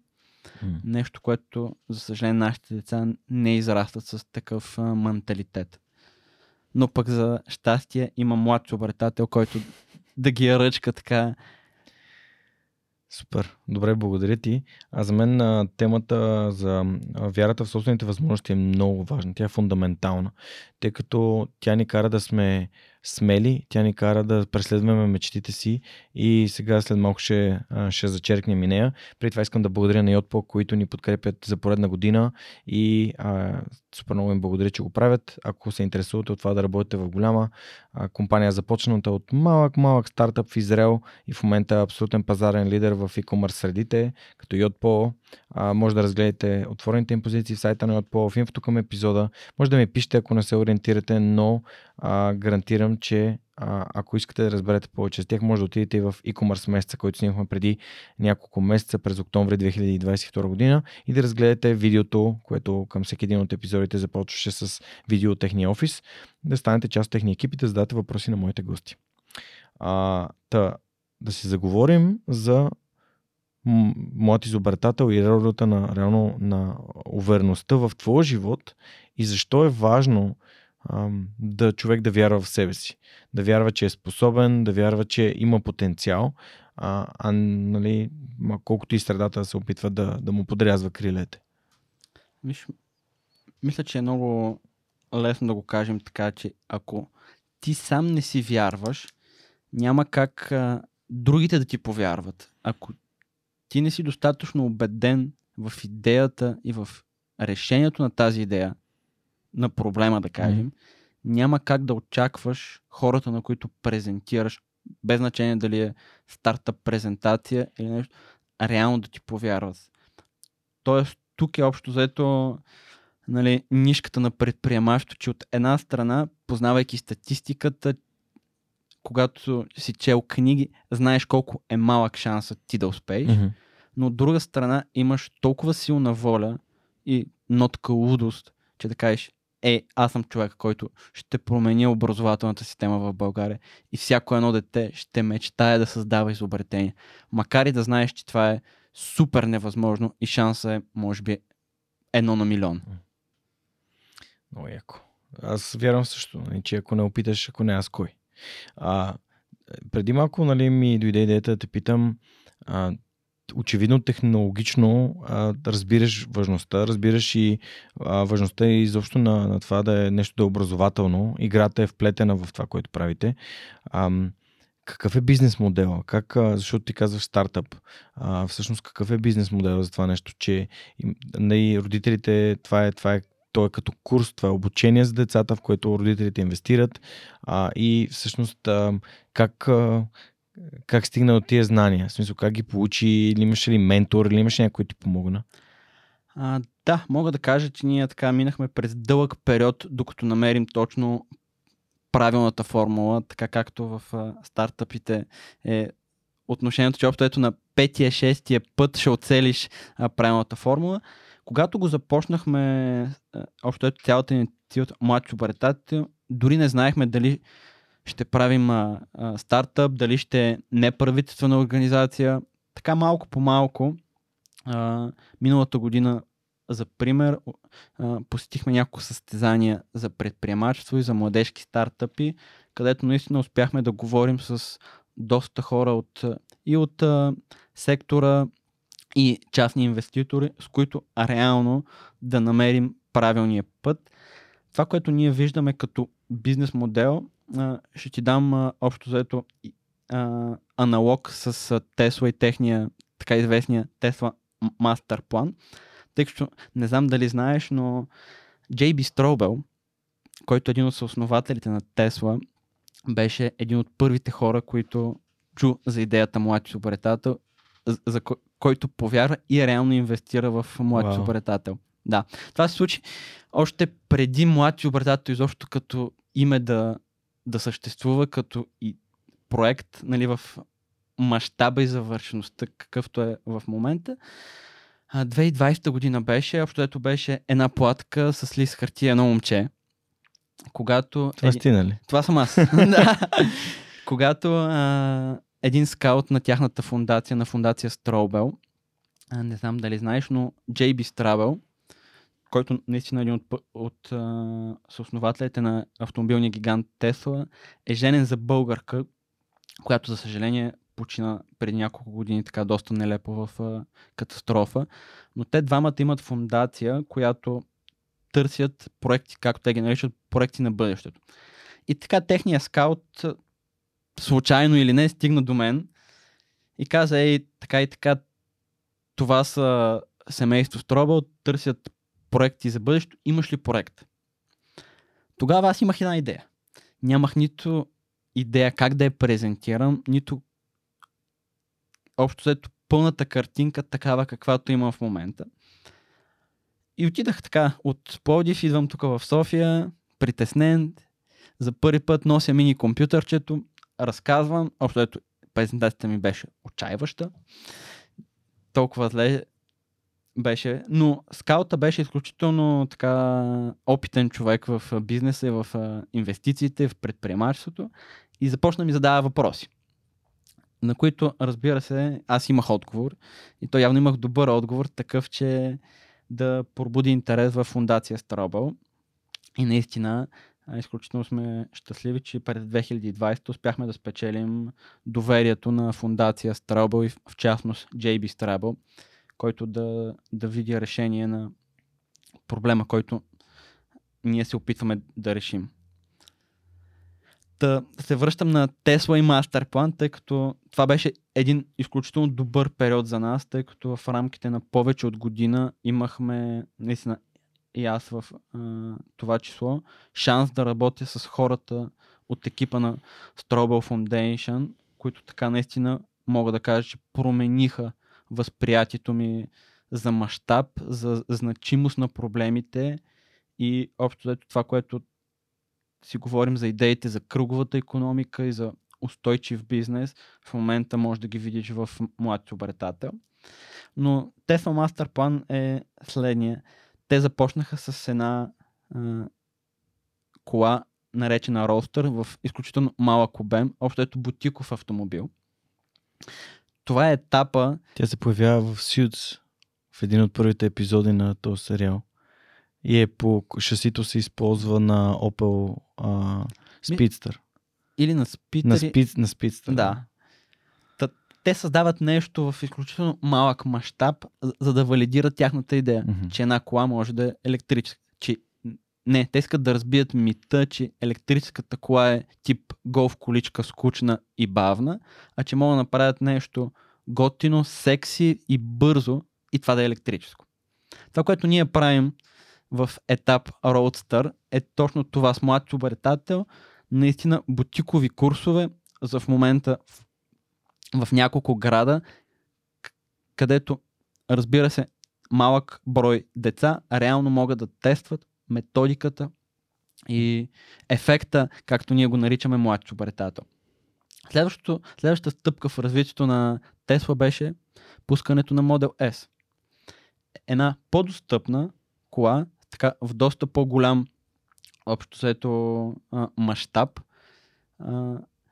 Това за нас е така наречения франчайз модел. Или mm-hmm. от бутиков курс сега ние започваме наистина а, нашето развитие в по-малки населени места, така че вече там, където има буден учител, зала, реално децата могат да започнат да учат и да създават изобретения. И разбира се, стигаме до третия етап в развитието на Тесла. Това беше масовия модел, Model S, който така достигна до, да кажем, най-голяма аудитория и с който може би в момента бранда е така най-известен. Това е общо ето и финалната дестинация на младите супертател, а именно част от а, методиката и от елементите на младите супертател да влезат в българското училище, така че наистина всяко едно дете да има, поне в България, да има досег до тези технологии и до това мислене, което ние възпитаваме сега в нашите така наречени бутикови курсове. А, тук, докато ти разказа за а, Foundation, нали, отворих а, за нали, за JB, за Боряна. И всъщност тук се нали, зачетох, че Боряна е родом от Мездра и емигрира а, след падането на а, Берлинската стена. Заминава за щатите 2005 година и съответно става ам, нали, попада в Тесла и се жени, е, се жени за Джейби Стробо и че всъщност е а, бусната от а, човек, а, който кара без книжка, докато кара велосипеда си по пътя, което е абсолютно абсолютен ужас и това, което нали, тук за, просто за няколко минути успях да погледна. А, така си представям и свръхчовеците, нали, които бих интервюирал, нали, хора, които ам, дават такъв пример и инвестират, нали, стъпвайки в такъв тип компании, като Tesla, Google и Apple и така нататък, измислят начини, по които могат тия знания, умения и контакти и ресурси да ги а, предадат нататък, така че да могат да създават смислени стоеностни и въздействащи инициативи. Така че а, искрено съжалявам, че няма да имам възможността а, да направо си я слагам до а, Боян Петров и а, ам, Кристиан Такев. Абсолютно. Мисля, че Боряна може да се нареди до тях. Мисля, че тя беше изключително човек, mm. който инвестираше и мислеше за България. Но мисля, че ние като млад супертател и като първия не американски проект, в който те обърнаха внимание, mm. ние ще продължим а, делото и, и ще стигнем до мащаба и до визията, такъв какъвто Боряна си го представяше преди няколко години. Много яко. Ам... Мисля, че тук е, може би, удачен момент да те питам и за, за сайта, тъй като друг от нашите партньори е Superhosting. Разкажи ми малко за важността на сайта на Моят изобретател, а, каква е неговата функция, може да, да го опишеш на хора, които се чуят дали техния проект трябва да има а, собствен вебсайт. Абсолютно да. Аз мога да го разделя на две.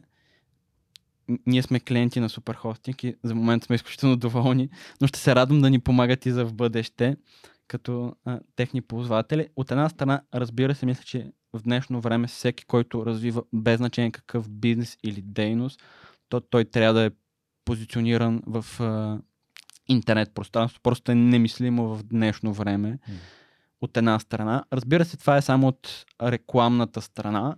А, платформата на Млади Субретато вече е нещо корено различно и тя е може би в момента ядрото и нещо, което а, обръщаме най-голямо внимание, тъй като няма как а, да направим интерактивно дигитално образование, без да използваме, разбира се, веб платформите, тъй че голяма част от моят обретател е базирана в интернет пространство. Това, което ние правим и, и адаптираме е така наречения хибриден модел, т.е. че образованието не може да е само дигитално, тъй като има наистина неща, да кажем, да запояваш платки, нещо, което не може да научиш онлайн, но от друга страна това е инструмент, с който може да стигаме до вниманието на всяко едно дете по всяко едно време. Супер. За да може наистина млад субертател да се прехвърне в нещо такова, каквото, да кажем, се е TikTok, но разбира се с корено различно съдържание и с корено различна мисъл. Много яко. Но в момента наистина, може би, ако някой ме попита кой е най-големият конкурент на млад субретател и тъй като ние се конкурираме за вниманието Внимание. и за времето на децата, то може би наистина това е TikTok. Искам си да е свърх човекът, ама не. и ме ми се иска да е млад субретател, ама не е. Но няма значение. Важното е да работим и да адаптираме добрите принципи, които а, вече познаваме. Как се казва, няма нужда да измисляме топлата вода. Авторът на хората, които променят България, моят приятел Дани Пенев, беше казал, че всяка пролет започва с една птичка, така че а, това не ни пречи да продължаваме да опитваме и да даваме най-доброто, на което сме способни. И аз изключително много искам да благодаря на Superhosting, че ни подкрепят, че подкрепят и вас. Да. И ако имате нужда от вебсайт, хостинг, домейн или какъвто и да е въпрос, свързан с създаването или развитието на вашия собствен вебсайт, свържете с тях, разгледайте блога им и съм сигурен, че а, може да разчитате на едно отлично обслужване. А, нататък продължаваме с а, Значи, всъщност преди 7 години, започвайки подкаста, тук ти ми гостуваш, гостуваш в 345 епизод. Представяш ли си колко много време е минало? 345 епизода са минали от началото и си мислих как един ден си представям, примерно, как бих поканил Димитър Барбатов или Григор Димитров да ми гостуват, или Вето Алова, или Данчо Йовчев. И се срещам с тях и им казвам, и аз имам подкаст, те ме питат колко епизоди имаш, и аз казвам и 5-10. И те си, те и то... Хм. Сега, нали, 345 епизода по-късно, много от нали, митовете, които хората разказваха, че това няма как да стане, че в България никой няма да го подкрепя. Подозирам, че и ти си чувал такъв тип неща, никой няма да занимава с това, те на децата не, това не им е интересно. А, дори сега, като обикалям училищата, чувам. Те децата след 20-та минута ще почнат да шумят, ние ще ги успокоим, а, ти нали, продължи да си говориш. Аз обръщам се към учителите и им казвам, децата няма да мръднат. Час и половина няма да ми стигне и, и те, не могат да го, те не могат да го разберат. Това, но съм сигурен, че ти ме разбираш много Абсолютно, добре. Да, да. Когато на децата им дадеш нещо, което ги завладява и те се потапят в него, а, всичко е възможно и знам, че именно това е валидацията, че може да не е сега, може да не е от 1000 деца, не е от 10 000 деца, от 100 000 деца, но от 10 деца да е абсолютно достатъчно, защото утре ще са 12 деца, други ден ще са 15 деца, след това ще са 20 деца и това ще нараства. А, така че нещата са възможни, просто не трябва да спираме. Просто трябва да продължаваме. Абсолютно, дори аз мога да кажа, че а, така мерим успеха в моят обретател. А. А, не колко награди сме взели, не колко деца, а наистина колко съдби на деца сме променили, защото мога да кажа вече, че има такива, които до сега не са мислили изобщо за технологично образование. Визирам най-вече момичета, които идват при нас, за които може би е тема табу и след няколко нива идва родител и ни пита, ей, моето дете почна да се занимава супер много с технологии, харесва и смяташ ли, че е добър вариант да я запише в математическа гимназия, да продължи. И наистина има деца, които допреди една година не са мислили, че това е поле за изява за тях. Mm. Дори има такива деца, които, да кажем, случайно попадат в моят обретател с приятел, че приятелчето дошло, ние искаме да сме заедно, идват и в един момент откриват, че това е нещо, което изключително много им харесва, че това е тяхното нещо и продължават в а, да се развиват и в конвенционалното образование с а, технологиите, с информатиката, с математиката. Тъй, че така ние мерим успеха в младите обратател, на колко деца сме повлияли, без значение дали е в, в момента 5, 10, 100, тази цифра все повече ще расте, но съм изключително щастлив да кажа, че тя расте експоненциално и мисля, че в най-скоро време ще може наистина да видим така много-много по-масштабно резултата. Тъй като има и предвид, че инвестицията в моят обретател е наистина инвестиция в бъдещето. В бъдещето. Това е инвестиция в общото в цялата ни нация. Mm. Да, това е инвестиция, която няма да видим резултата утре ще видим, може би след 5, след 10 години. Тъй, че аз съм изключително любопитен, mm. наистина след 10 години да видя децата, на които сега сме дали така началната, тъй като мисля, че вече има деца, които са готови след кратък период на време, малко още да пораснат, те самите да се превърнат в преподаватели в моят обретател. И това е и една от идеите на, на моят обретател е децата, когато завършат, когато пораснат, те самички да се върнат и вече да преподават, mm. без значение дали за курсовете, дали като ментори вече, но реално те да върнат на, на програмата така както а, ние сме им дали на тях, те дават на децата, така че да може това цялото нещо, както го наричаме snowball ефекта, да става все по-голямо и по-голямо. Като това е другото, което се опитваме да направим, наистина да създадем едно общество от млади деца, които заедно да намират а, смисъл да създават нещо, да работят заедно в екип, наистина така както биха го правили, да кажем, след 10 или след 15 години на работното си място. Okay. И това са едни за мен наистина безценни знания и умения, които без значение дали ще продължиш в IT сферата или в друга сфера, mm. това са знания и умения, които са задължителни за професиите на бъдещето. И среда. Абсолютно. Това е много интересно, което казваш, защото всъщност свръх човек също има един много субективен измерител на успеха на проекта, именно ам, да промени живота на поне един човек, всеки един епизод, към по-добро. Поне един човек. И ако имам 345 епизода до тук, че живот и здраве, а, след години, след 5-10, както ти си ми е каза, ще има доста променени животи към по-добро. И това е напълно достатъчно. Един на епизод, поне един на епизод ми е напълно достатъчно. Та, заговори за нещо, което аз обаче не очаквах, именно важността на общността, т.е. на средата.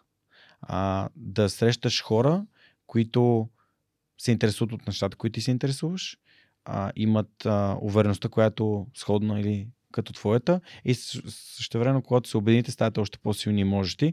Аз това нещо го виждам и на Able Activator програмите, на които аз а, съм ментор, лектор, питам да помагам на Able като цяло и затова имахме и цял месец на Able свърх човека, а, където чух едно момиче от участниците тази година а, на първия уикенд, в който се запознавах всички участници помежду си, да каже, аз никога не съм си представил, че има други хора като мен, а сега има още 29 такива същите хора като мен в една, една и съща стая. Така, това, което исках да ти споделя, да ти разкажа, че има едно много известно изследване на един американски професор, който казва така. Резултата от развитието на таланта на едно дете се състои от две, два основни фактора. От една страна, разбира се, от индивидуалният талант на всяко едно дете, но от друга среда, от средата, в който е поставен този талант. И веднага правя препаратката към млади субертата, че ние сме хората, които създаваме тази технологична среда, тази изобретателска среда, където този талант иначе може би ще остане скрит или недоразвит в тази степен. Идеята е подобна на това, което ти спомена за Able, че когато си поставен в тази среда, то таланта рано или късно ще изплува.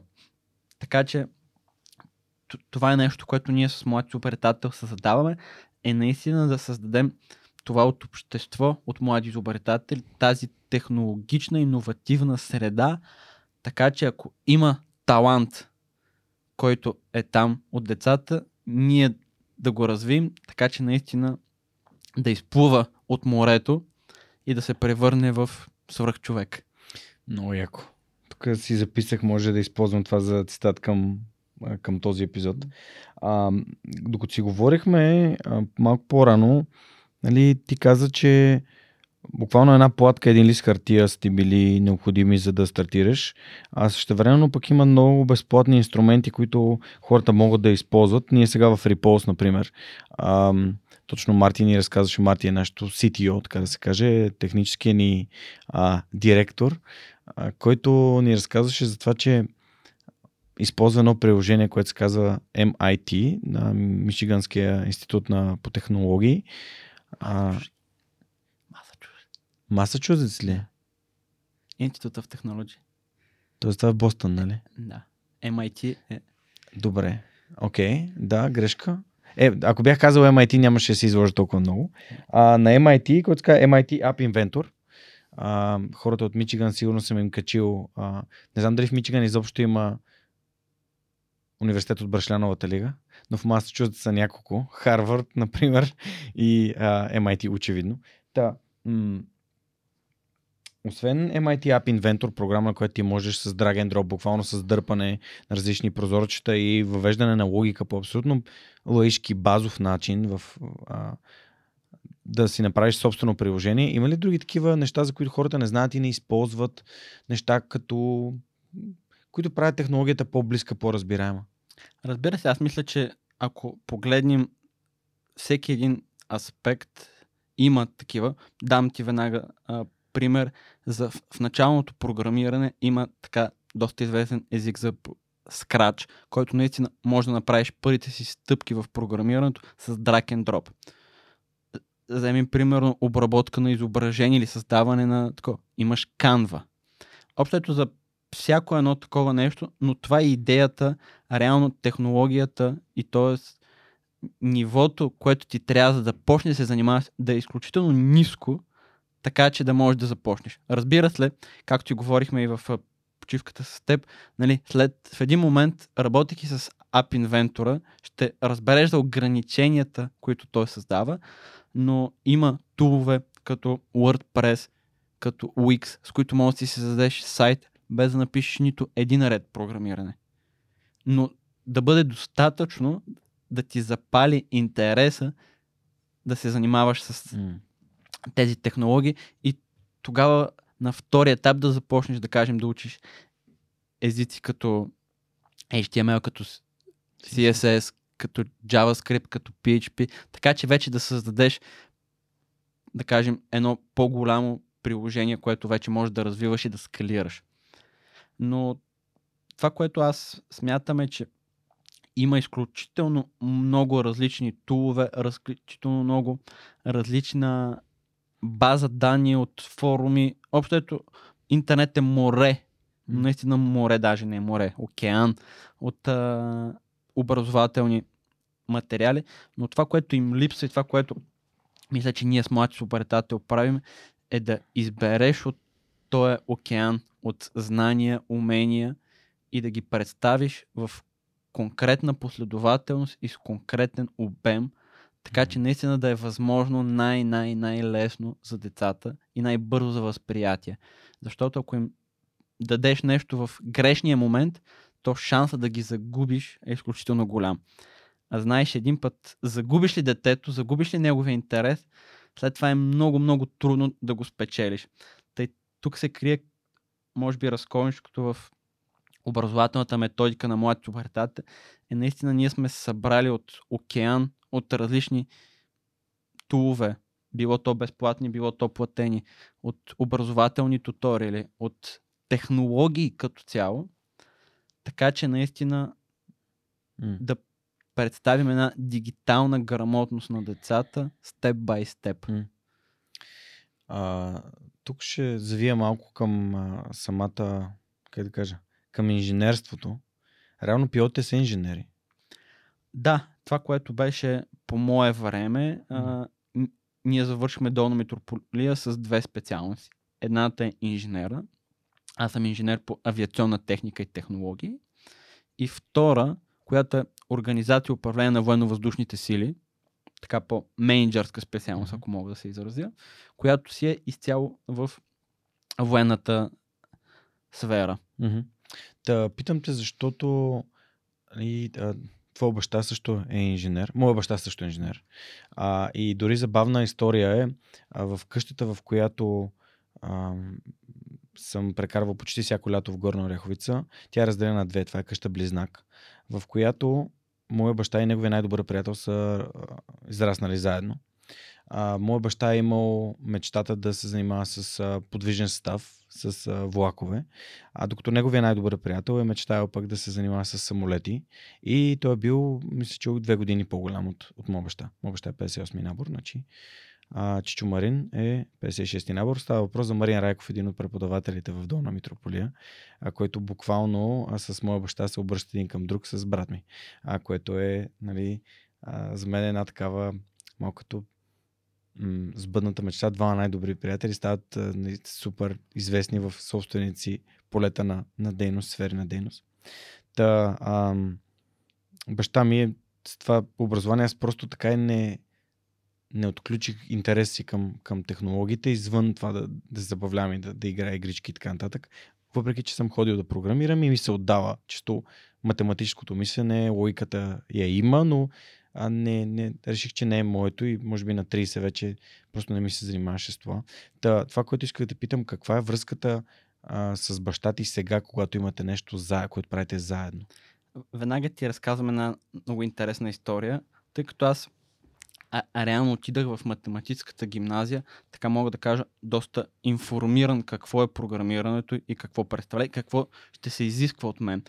Но общо дето в гимназията програмирах основно за десктоп приложение, но баща ми той си беше специалист по електрониката още тогава.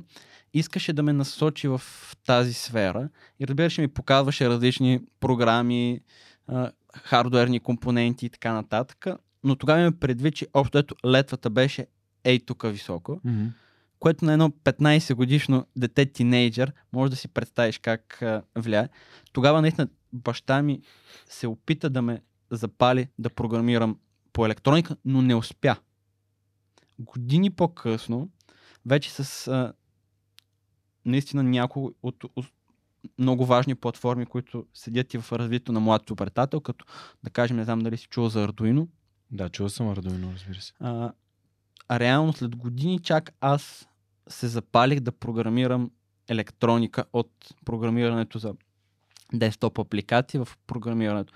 Точно именно заради тези технологии, заради улеснението, което те предлагат и това, което ние направихме с моят слушател, да продължим още тази линия, както си говорихме и в началото mm. на радио, наистина да я свалим максимално ниско, така че прага да е общо заето на земята, така че много бързо и лесно, най-важното, което е препратка и с MIT App Inventor, че ти много бързо можеш да видиш резултата от това, което си направил.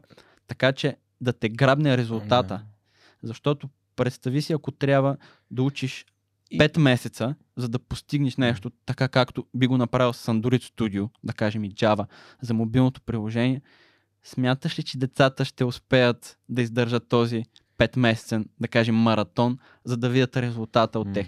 Те искат и общо това са приложенията като TikTok, които са ги научили, те да получават мигновено резултат. резултата. М. А, за мен а, много добър пример, който би превел малко или много технически език към по- по-лесен за разбиране на хора, които не се занимават с това е да покажеш една картина на художник на едно дете и да му кажеш да я нарисува. Той само ще погледнеш и каже, аз не мога да рисувам така. Но ако му дадеш книжка за оцветяване, Нали, то това е един вид първата стъпка, която го прави много по-лесно. Той детал е отстен в този цвят, той е в този. И всяка следваща стъпка е един вид надграждане над предишната.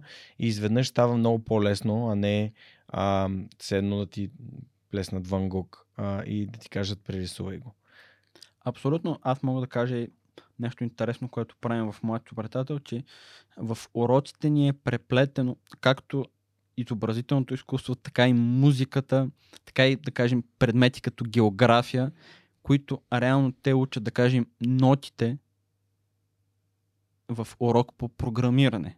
Така че да могат след това те да програмират мелодика. Нали, нещо, което е от единия край до другия.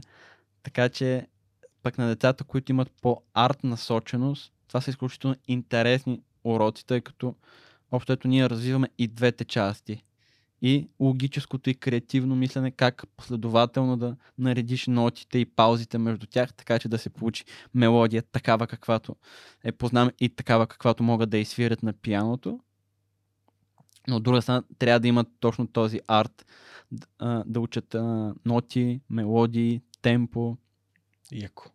Това е страхотно. Супер. Много се радвам, че го правиш. Кото си на колко години си в момента? На 30. Еха. Спомням си на 30 започнах подкаст и си казах, леле, загубил съм си последните 10 години. При тебе няма загубено време, човече. Възхищавам ти се. А, следващия ми въпрос е от нашите приятели от Аула, които са ни домакини. Всъщност те са най-големия портал за софтуерни обучения нали, в България на български. А, правят а, курсове от Excel до Photoshop и а, 3D Studio Max и така нататък. Та, въпросът е как поддържаш, как подобряваш своите професионални умения? Може би с всекидневно учене, четене и общо ето, ако пак преправя препратка за това, което говорихме с стартъп, е, че той не може да се развива, ако аз не се развивам. Mm.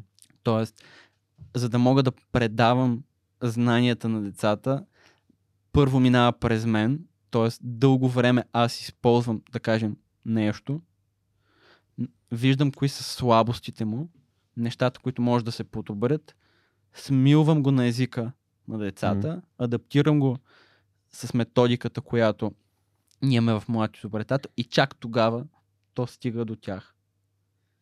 Но, но това е един много, много дълъг път, ако искаш. А, като си говорим за Arduino и за хардуерните и софтуерните материали с моят изобретател, това беше и пътя.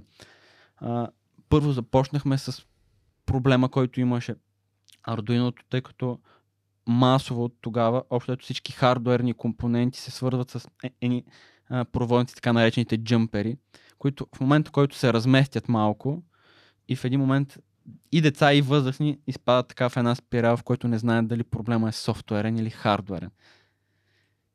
Ние елиминирахме веднага този проблем тъй като при нас всичко е предварително запоено, тествано, така че ако децата ни имат някакъв проблем, то те знаят и са сигурни, че е софтуерен и че проблема е в тях, а не е в хардвер.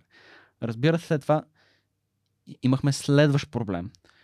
Тъй като тези мини компютърчета имат така доста ограничена памет, в един момент, когато искаш да използваш няколко от тях, няколко хардверни компонента, паметта просто не стига. Или използват най-често библиотеките за работа с тях определен ресурс.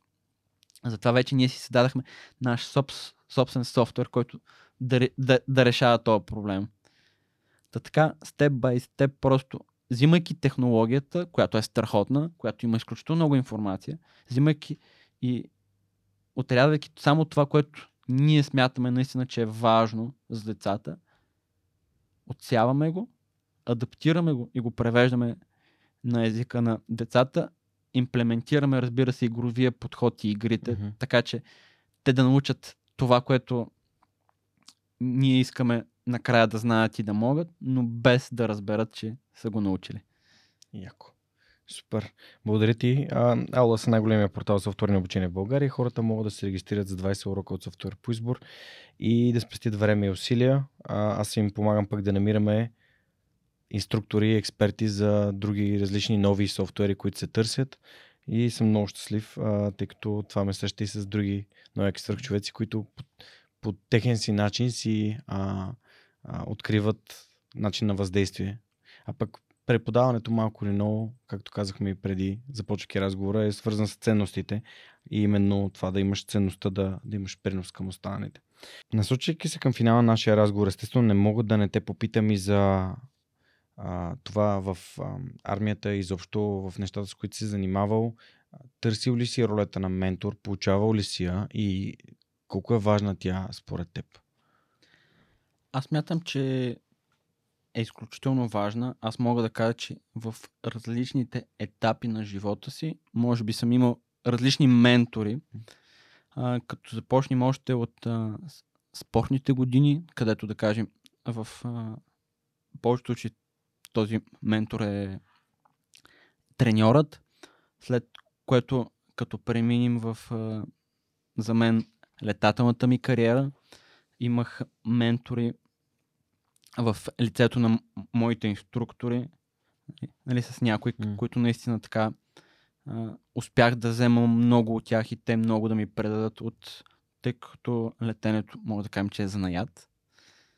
И разбира се, сега, вече в предприемаческите среди, също, може би това е нещо, което развива стартъпа и развива мен самият, е наистина помощта от хора, които вече са минали по този път хора, които наистина имат от една страна ноу-хауто, как се случват нещата и могат, разбира се, знаеш, че в предприемачеството няма два еднакви случая.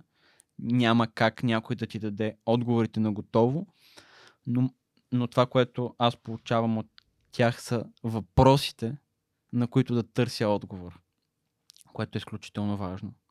Аз смятам, че въпросите са много по-важни от отговорите и а, най-малкото защото контекста се променя и един качествен въпрос винаги ти позволява да откриеш точния отговор за момента, в който, от който имаш нужда от него. А, и тук, а, нали, естествено, най-логичното нещо е да те питам кои са хората, които теб те вдъхновяват, хората, които, от които ти черпиш а, сили, а, така, а, смелост да се бориш за нещата, които са важни за теб. Аз мога да отлича двама. Разбира се, на първо място за мен това е Стив Джобс. Може би най-добрият идеолог и предприемач, който за мен познава нашето съвремие. Но мога да дам и втори пример, който аз изключително много харесвам, е Христо Попов, mm. който е български предприемач и смятам, че той е човек, от който наистина мога да взема и човек, който така, ако си говорим за ценности, нали, моите ценности изключително много съвпадат с неговите. И ако имам така шанса да имам двама мечтани ментори, то това са наистина Христо Попов и Стив Джобс. Много готино. Так му ще те питам кого би препоръчал за подкаста. Подозирам, че за Христо ще бъде тази препоръка. Окей, okay, супер. Ами добре, ам, в такъв случай, ако ти нещо искаш да кажеш, да споделиш нещо, ако сме пропуснали, а, тъй като знам, че и за теб е доста а, изморителен ден. Това, което искам да дам, като, може би като съвет, като идея на младите или на по-възрастните предприемачи, тъй като всички, всички знаем на колко години създателя на KFC, да. например, е, е започнал, е наистина, а, че в предприемачеството няма място за малки мечти и че няма нищо по-лошо. А, да те питам, знаеш ли кое е единственото по-лошо нещо от това да имаш мечта и да я постигнеш? Да имаш мечта и да не я постигнеш. Не, да имаш малка мечта и да я постигнеш. А, яко. За, за това, наистина, мечтайте е, на високо, гледайте и ходете с очи обърнати към небето, тъй като някой от, от, от нас може да видите там. И наистина най-важното за предприемачеството е да действате, защото хора с идеи много, но хора предприели действия много. И бъдете готови, може би на последно място, да се провалите, да сбъркате, да промените плана си, тъй като той със сигурност ще се промени, със сигурност ще сбъркате, със сигурност ще минете през много предизвикателства, със сигурност ще бъде много трудно, но пък аз мисля, че накрая винаги си заслужава. Mm. Да, благодаря ти. Аз всъщност, нали, заминавайки а, от а, Хамбург а, обратно за България, си казах, че ако не опитам, ще съжалявам цял живот и предпочитам да съм опитал и да съм се провалил, отколкото изобщо не съм опитал. Така че благодаря, че го казваш. А, естествено, последният ми въпрос за епизода е как според теб а, да направим България едно по-добро място? Разбира се, аз мога да дам моя отговор и той се нарича Младши субретата. Аз мятам, че ключа към развитието ни на нацията е инвестиция в естествения потенциал на нашите деца. И ако нали, сега изключително модерно се говори за изкуствен интелект, ние в Младши обратател работим с естествения интелект. Именно това са децата и смятам, че развитието на всяко едно общество, на общност, на държава, започва с младите хора и инвестицията в младите обретател наистина е инвестиция в България. Тъй като ако създадем едно образовано на първо място общество с морални ценности, с така добро битие, аз мисля, че България има изключително голям потенциал да догони а, така водещите технологични нации и наистина да се превърнем ние в а, генератори на технологии като цяло, като държава, като общество, а не да сме така а, на втора степен или единствено само консуматори на технологии, създадени в а, други държави. Вярвам, че и нали, Инсайт, той брат професор Вечев ми гостува преди 40 на епизода и защо и фундацията на SiteGround и толкова много хора, Васко Терзиев, тук там, страхотни организации, институции, уча се, работят за това. А, Костин Недев, благодаря, че ми гостува в Свърхчовекът. Уважаеми приятели, надявам се, че този епизод ви е харесал. За мен беше супер интересно да чуя историята на едно момче от Смолен, което се превръща в а, военен пилот, а и след това, разбира се, и в предприемач. Знаете, че образованието и предприемачеството ми е супер важни и се радвам, че именно той беше гост в 345 епизод на Свърхчовекът с Георги Ненов. Историите, които всеки вторник ви разказвам в любимата ми платформа за слушане на подкасти. Подкрепете ни, като споделите това съдържание с ваши приятели и разкажете на ваши приятели, които са родители на деца между 3 и 6 клас или пък, ако имате желание, вие самите да започнете да преподавате по методологията на Млад изобретател, може да ги намерите като потърсите епизода в инфото или просто напишете в Google Млад изобретател. Там ще излезе със сигурност името на, а, на Коцето и а, неговия екип. Благодаря ви, че бяхте с нас ще се радвам, ако ни подкрепите и на сайта на Свръхчовекът, но ако не, ще се видим следващия вторник в любимата ви платформа за слушане и гледане на подкасти, където Свръхчовекът ще ви разкаже още една история, която вдъхновява.